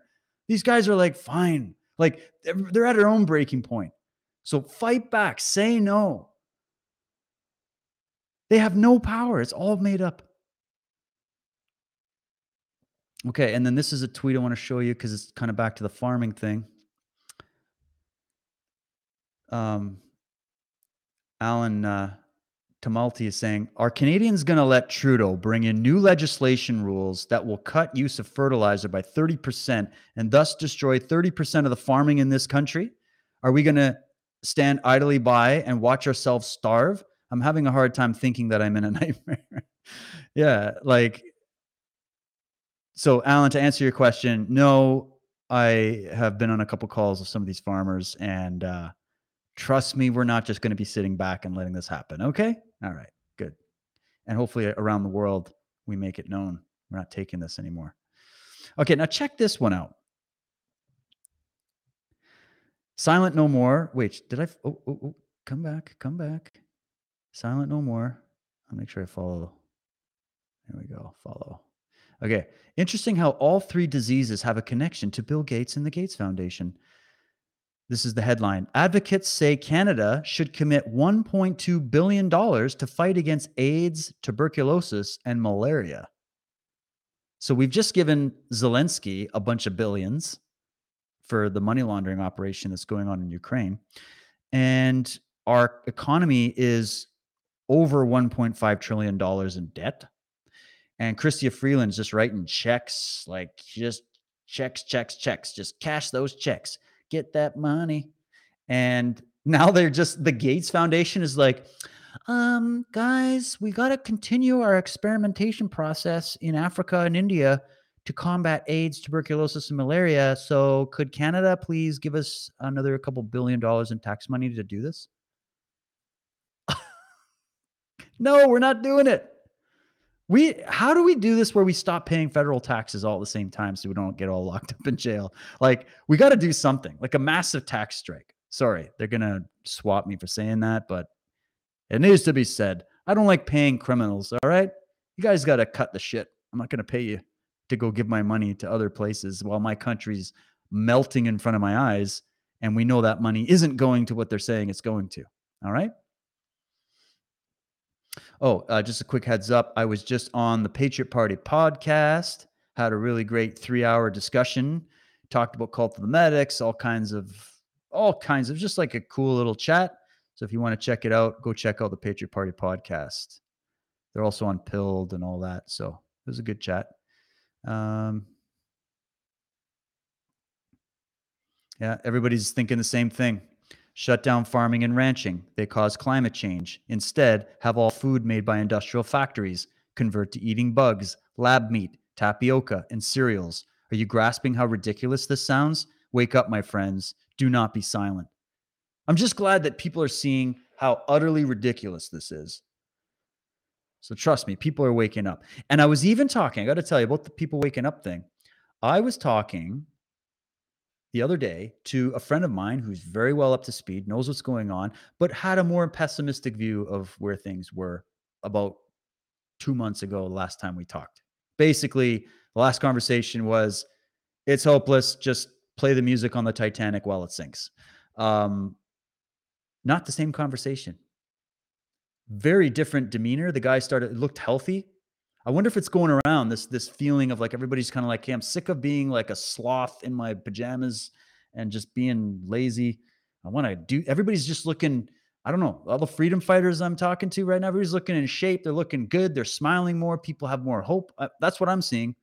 Obviously, it's general, but let me know what you guys are seeing. The conversation I had with this chap is like, no, I'm shocked at how many people I'm talking to that I thought would never wake up, and they know they're all they're all like they're listening to your show. They're listening. They're not listening to the media anymore. People have had enough. People are fed up. People are seeing this is ridiculous. They picked on the wrong group. I mean, maybe with the truckers. See, I was thinking, well, the truckers, first of all, the truckers are the wrong people to mess with.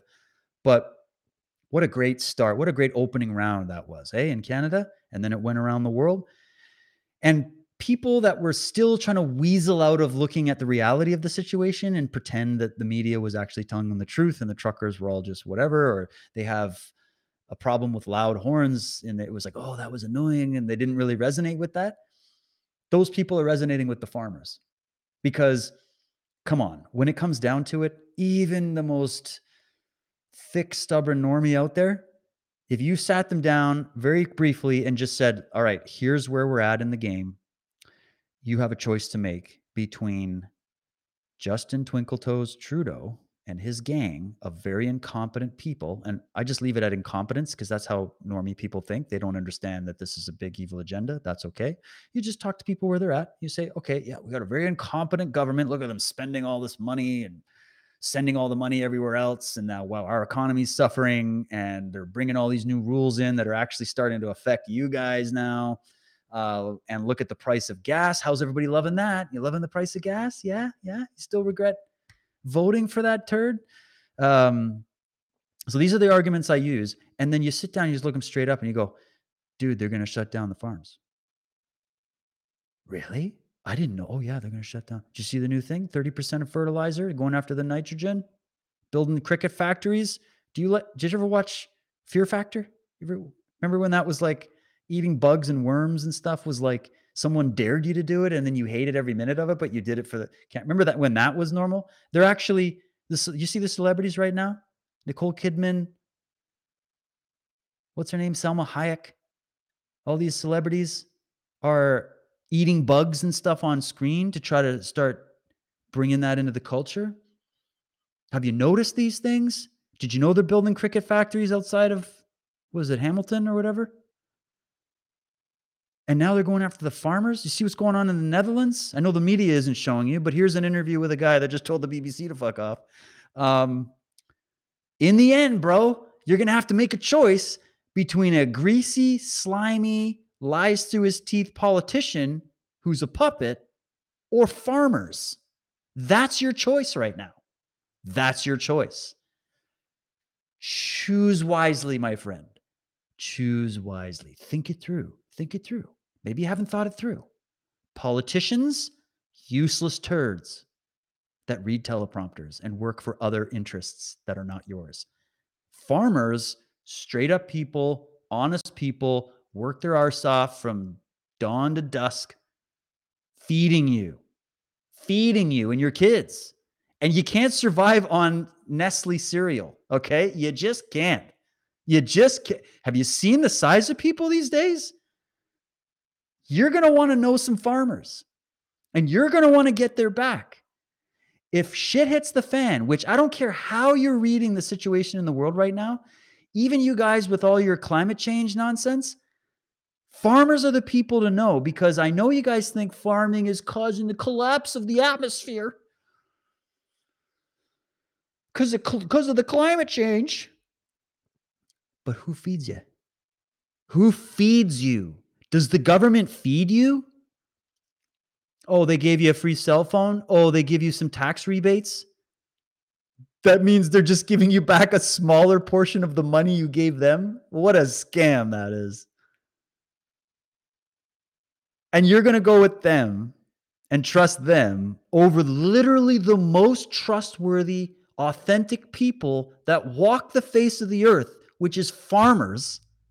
I grew up around farmers. Okay. Never mess with farm kids. They are strong as bulls and they don't even do push ups. They're just strong people. You're going to want to meet some Amish people. You're going to want to know some hippies. You're going to want to know some people that know what you can eat in the forest. You're going to want to know some fishermen. You're going to want to know some farmers. Those are your tribe, man, not the politicians that represent BlackRock and Vanguard. Okay. That is not your team. It's a pretty easy conversation to have. It's an easier conversation to have. So the fact that they're moving on the farms now, I think, is a big mistake. Now they're waiting out the vaccines, they're waiting out a lot of things, and they think, well, they actually have no choice. There's no way to turn this boat around. So they just have to go. Um, and they're getting all kinds of resistance within their own ranks, these globalists. Okay. There's a lot of people jumping ship from the CDC, quitting their jobs.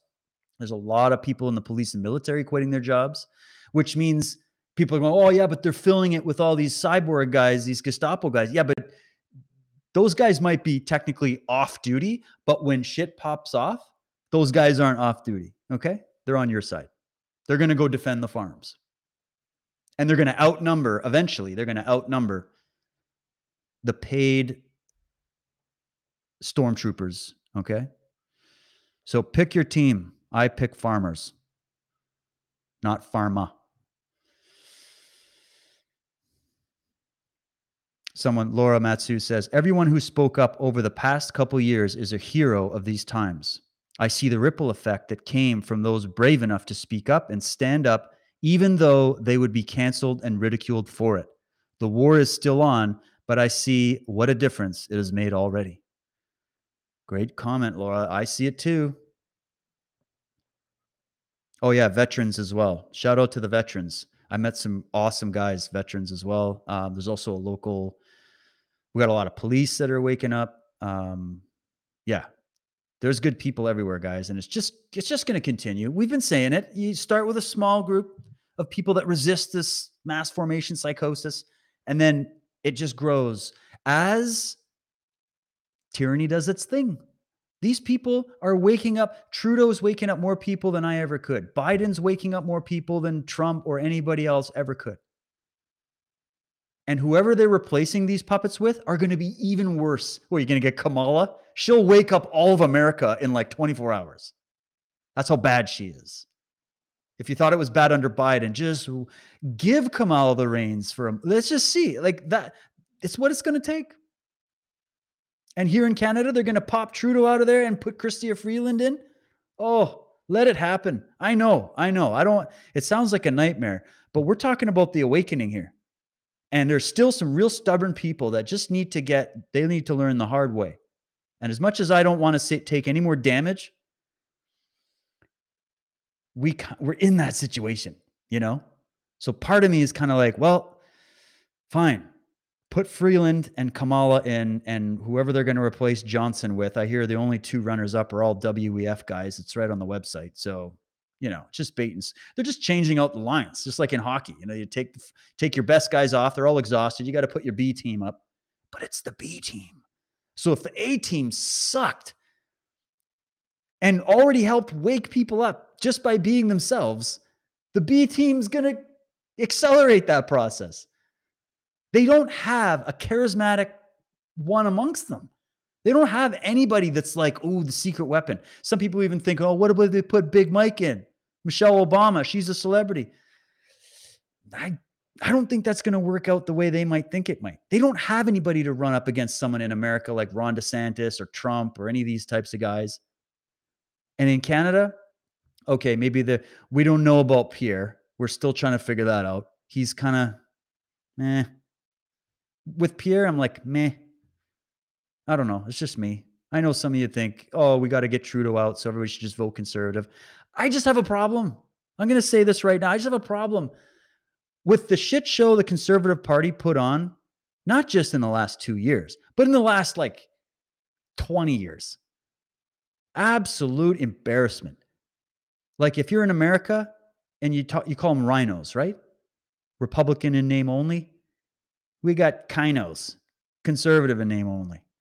Chinos, they're all bought off by China and other people.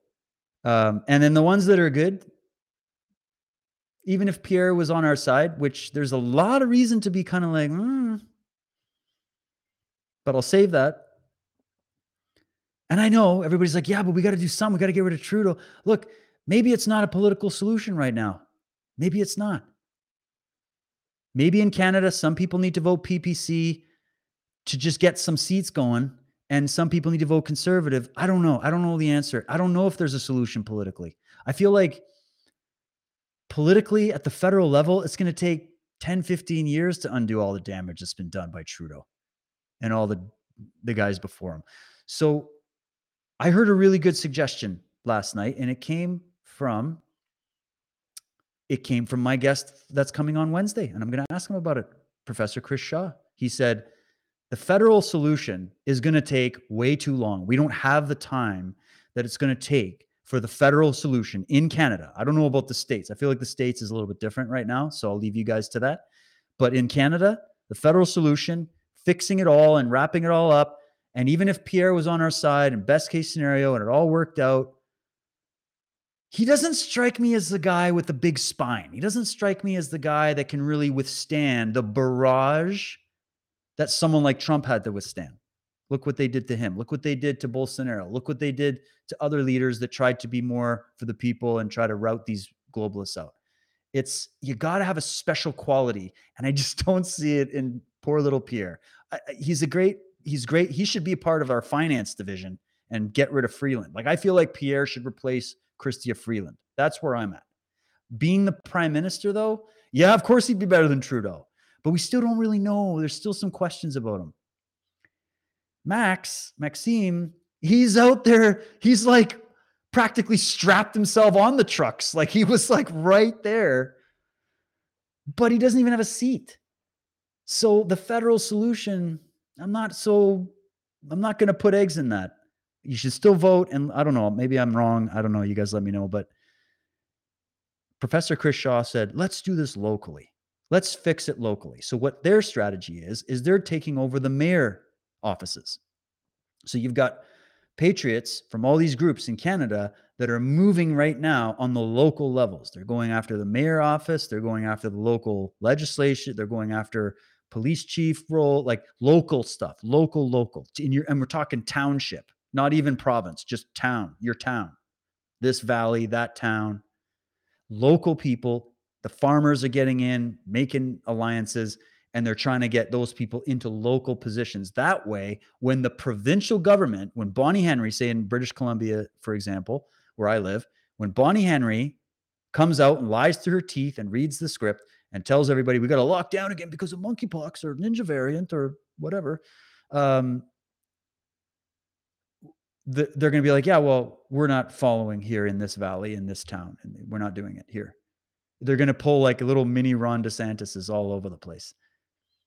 So I think if you're thinking political, my place is these globalists. If you listen to people like Rosa Koire, who wrote the book Behind the Green Mask, which is practically mandatory reading if you want to understand how long in the works this UN agenda is and what it really is. Um, she said she had the same advice. And I was like, yeah, that makes sense because they did it that way. They eventually got hold of the federal government, but they started in your local communities. They started on your school boards. They started in your local townships. They started taking over your mayor offices. They started taking over your newspapers at the local level, like not even the big national press, the local little new little rinky dink newspapers, you know, they started there. That's how they did it. They went bottom up. Yet we're going to fix it by going top down. I don't know. I don't know. I don't think that's the way, especially in Canada. So let me know what you guys think. That's my opinion. What else did I have? Oh, here's the uh just to show you the fakest faker of all the fakers in the fake world. There he is. Welcome to the dope show, the dopey pope show. Trudeau's got his pope socks and he's shaking the hand of the pedo pope. That didn't really end as well as it started, but uh, what's this? Somebody making a meme? what the putz? Yeah, so he's out there getting his little FaceTime in with Mr. Wheelchair, and nobody cares. Okay, it's all fake. I'm not going to play this. This guy's annoying. I just wanted to show you this guy's eyes. Look at it. Like, what's with the wide-eyed these people that are like, yes, destroy the farms. They're going to destroy our planet. Like they're all the same. They're just like, like, have you noticed it? Everybody's like, there's a pandemic and a climate crisis and pronouns. Why don't you support Ukraine? Like it's just you just see it coming. The veins popping out, the eyes. What is with the bug eyes? Bug-eyed and bushy-tailed, these people. Oh, this is great. Uh, this is a great post. We're gonna wrap up here in a minute, guys. I got to do some more comments in a minute too. So let me just do a couple more. These are great. I love the name of this guy's. Uh, this is the best Twitter name ever. Neil Ferguson's calculator trademarked. That's awesome. You know Neil Ferguson, the guy that uh, gave the fake stats that started the whole pandemic. Uh, anyone got any theories on why WHO director Tedros would declare monkeypox a global pandemic against the advice of his expert committee? I'm stumped, truly. And then for those who are only listening to this podcast, it's a bunch of pictures of Bill Gates and Tedros smiling and hanging out and shooting the breeze because we all know who controls the WHO. It's Bill Gates and China. So that's funny. Um, yeah. Oh, okay. Here we go. This was the video that I wanted to open with, so I will I will close with it. It's a one minute thing of beauty. The truth can never be suppressed fully, it always eventually comes out. And these people are the worst advertisement for themselves. And they are going to fall on their own sword as they are right now because their lies are really starting to catch up with them. And it's just beautiful to watch. So every time you feel down and out and you're not sure how to survive the apocalypse, just enjoy watching lying psychos having to stumble over their own contradictions. It's just, it's a thing of beauty. So take it away, Sleepy Joe. There, you're okay. You're not going to you're not going to get COVID if you have these vaccinations. Hey, folks, guess you heard this morning I tested positive for COVID. And when people are vaccinated, they can feel safe that they are not going to get infected. Dr. Fauci says he has COVID again. If you've done the right thing and gotten vaccinated, you deserve the freedom to be safe from COVID 19. And this morning, I learned Oh, I, Fat Trudeau. I tested positive for COVID 19 as well. With three doses that you can prevent it not just from serious illness, but from getting this virus, this Omicron variant, and therefore giving it to others. Victorian Premier Daniel Andrews is in quarantine for seven days after testing positive to COVID. So I, I'm fully vaccinated. It gives me some comfort. Anthony Albanese has just tested positive for coronavirus. Uh, having received two doses of AstraZeneca, it's a very effective vaccine, protection from symptomatic illness and therefore risk of transmission to others. There, you're okay. Who's the guy that had to take his shirt off? He's like, I'm to show how you be a real man by lining up like a little bitch to get jabbed by this shit. Like, who is that? That's hilarious. So they're all the same. They're all breaking out. So explain that. It's it's the it's the contradiction of our time. Just keep saying that, especially when people approach you. You don't have to be the one that starts that conversation, but when people come up to you, are you jabbed? Did you get the jab? And they're all jab sensitive. Just be like, why are you still getting COVID, bro? Why are you still getting sick? With Fauci earlier saying, oh, we really, it's the asymptomatic people that are passing it on.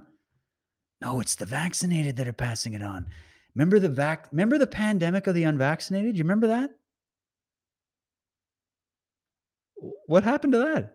It's the what is it now? It's the direct opposite of what they said. And have you noticed that the direct opposite of everything these people are saying when it comes to climate change, gender ideology, COVID, finance, farmers, whatever it is, pick your thing. Every time they say things, the exact opposite happens. And what's amazing about this time is we're getting this on blast simultaneously and it's unstoppable. And it's it's because the lies are so deeply embedded It's only going to get worse for them. More lies are going to continue to come out. The contradictions are going to be so glaring. It's going to be like a bright sun. You just can't. Oh, the contradictions. I just, I need some. Like, it, it's going to be epic. So take heart. I know it's long. I know it's grueling. I know it's a battle. I know everybody wants it over yesterday, but just accept the fact that it's not. It's a marathon. We're not here for it to be over yesterday. Right?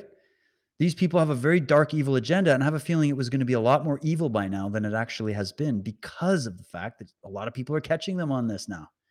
And now look, now what's worse the first lie can you can get away with it because you can memorize it you can rehearse it and you got the lie nailed but then what starts to happen is that you got to start telling other little lies to protect and insulate that initial lie. And then it becomes like there's too many balls in the air to catch everything. Right. And even all these guys with their big sophisticated matrix machine and their intellect and the whole thing, they're actually kind of stupid. It's really interesting. They're only smart in a certain way, but they're actually mentally retarded in other ways. And that's an advantage for us.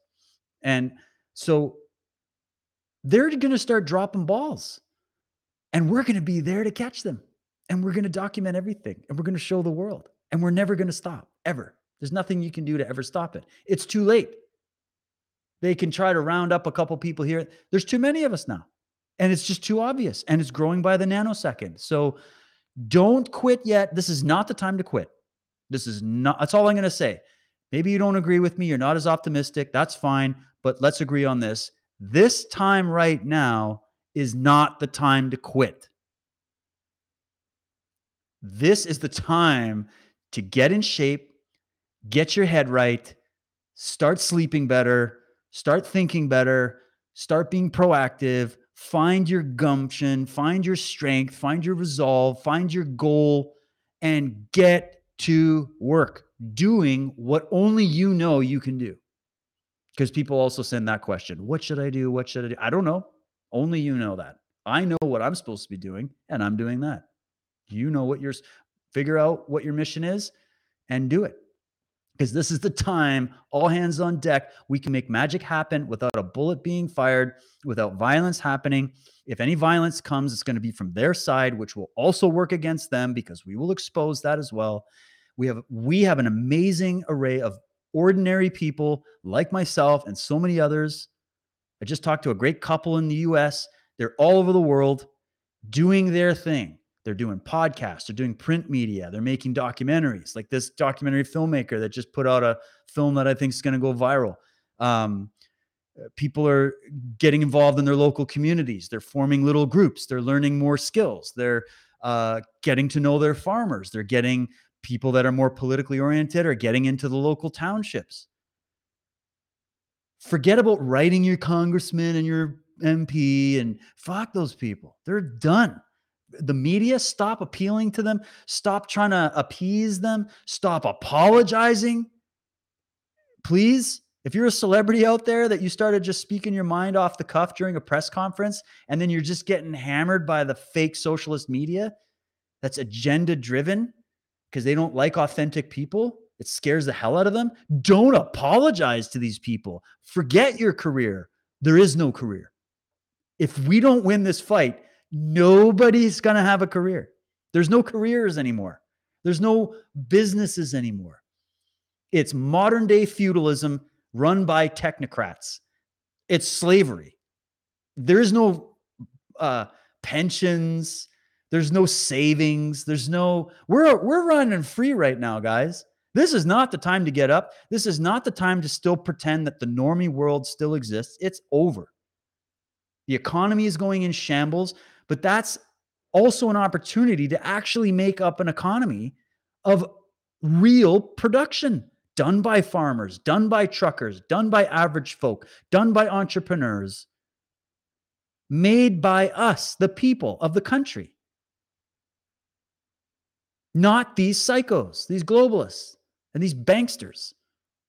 So it's good that their economy is coming down. It's going to be hard, but this is the opportunity. So now is the time to get involved. And we need to make a new economy. And we can. In fact, even their old, corrupt, twisted economy still needed us. And don't let that you're all Harari freak make you all nervous. Oh, but just replace humans with cyborgs. It's a pipe dream. You're not replacing shit. We're going to replace you. We're going to replace you. So fight back. Never quit. Never give up. Never surrender. So, yes. Okay, couple comments. Always a good show. Many thanks. Go. Oh, I got a few more donations over on the Foxhole. Thank you so much, Elizabeth, for the the shades. Ooh, very nice. Thank you. Trust the farmers. That's right.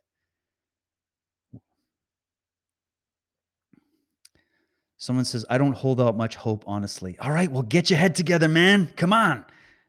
You got to have some kind of hope. Otherwise, what are you doing in the fight? I believe in you. There is always hope. Always, always, always. Don't give up. Don't you dare. Awesome. All right, guys. Well, uh, we've gone over the two-hour mark. I don't want to hold you over more uh, anymore. Uh, please stay tuned for Wednesday. Come back here same time, 3 p.m. Pacific, 5 p.m. Central, 6 p.m. Eastern, 11 p.m. UK. Sorry to my European friends that my live streams are um, a little late for you, but I do live in the Pacific time zone, so I can't really do anything about that. I suppose I could stay up till two in the morning one night. Maybe I will just for you guys, but uh, you can always catch the archives. They're always available immediately after. I also upload these to my Rumble and my Podbean and my uh, iTunes if you just prefer to listen. And then I'm also going to be dropping this little Drive with Dave rant that I did after I checked out this documentary. So hopefully that can help as well. Um, be sure to follow me over on Telegram, t.me, DW Truth Warrior. That's probably my biggest audience over there. And I have awesome people over there. And um, thanks to all my mods for helping me out moderate that channel.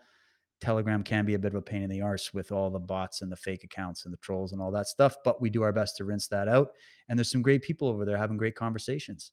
So make sure you check that out. Um, please support my documentary series, Cult of the Medics. If it resonates with you, help me share it out far and wide. Put it up on your chans. Do watch parties, whatever you want. I've gifted it all to you. So help me get it out. And um, as soon as I get more details on this new documentary, Uninformed Consent, I'll be putting links all over my social media. I'm going to be interviewing all the people involved. And this is how we can also win for those of us that are producing independent media. We can counter the propaganda of the lamestream, bought and paid for shill media by creating better media that is run by real, authentic people that care about the truth.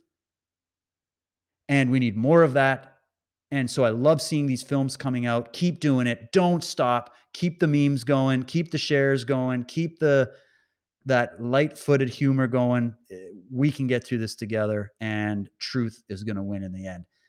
Thanks my friends for coming out. I hope that helped. We'll catch you next time. Cheers.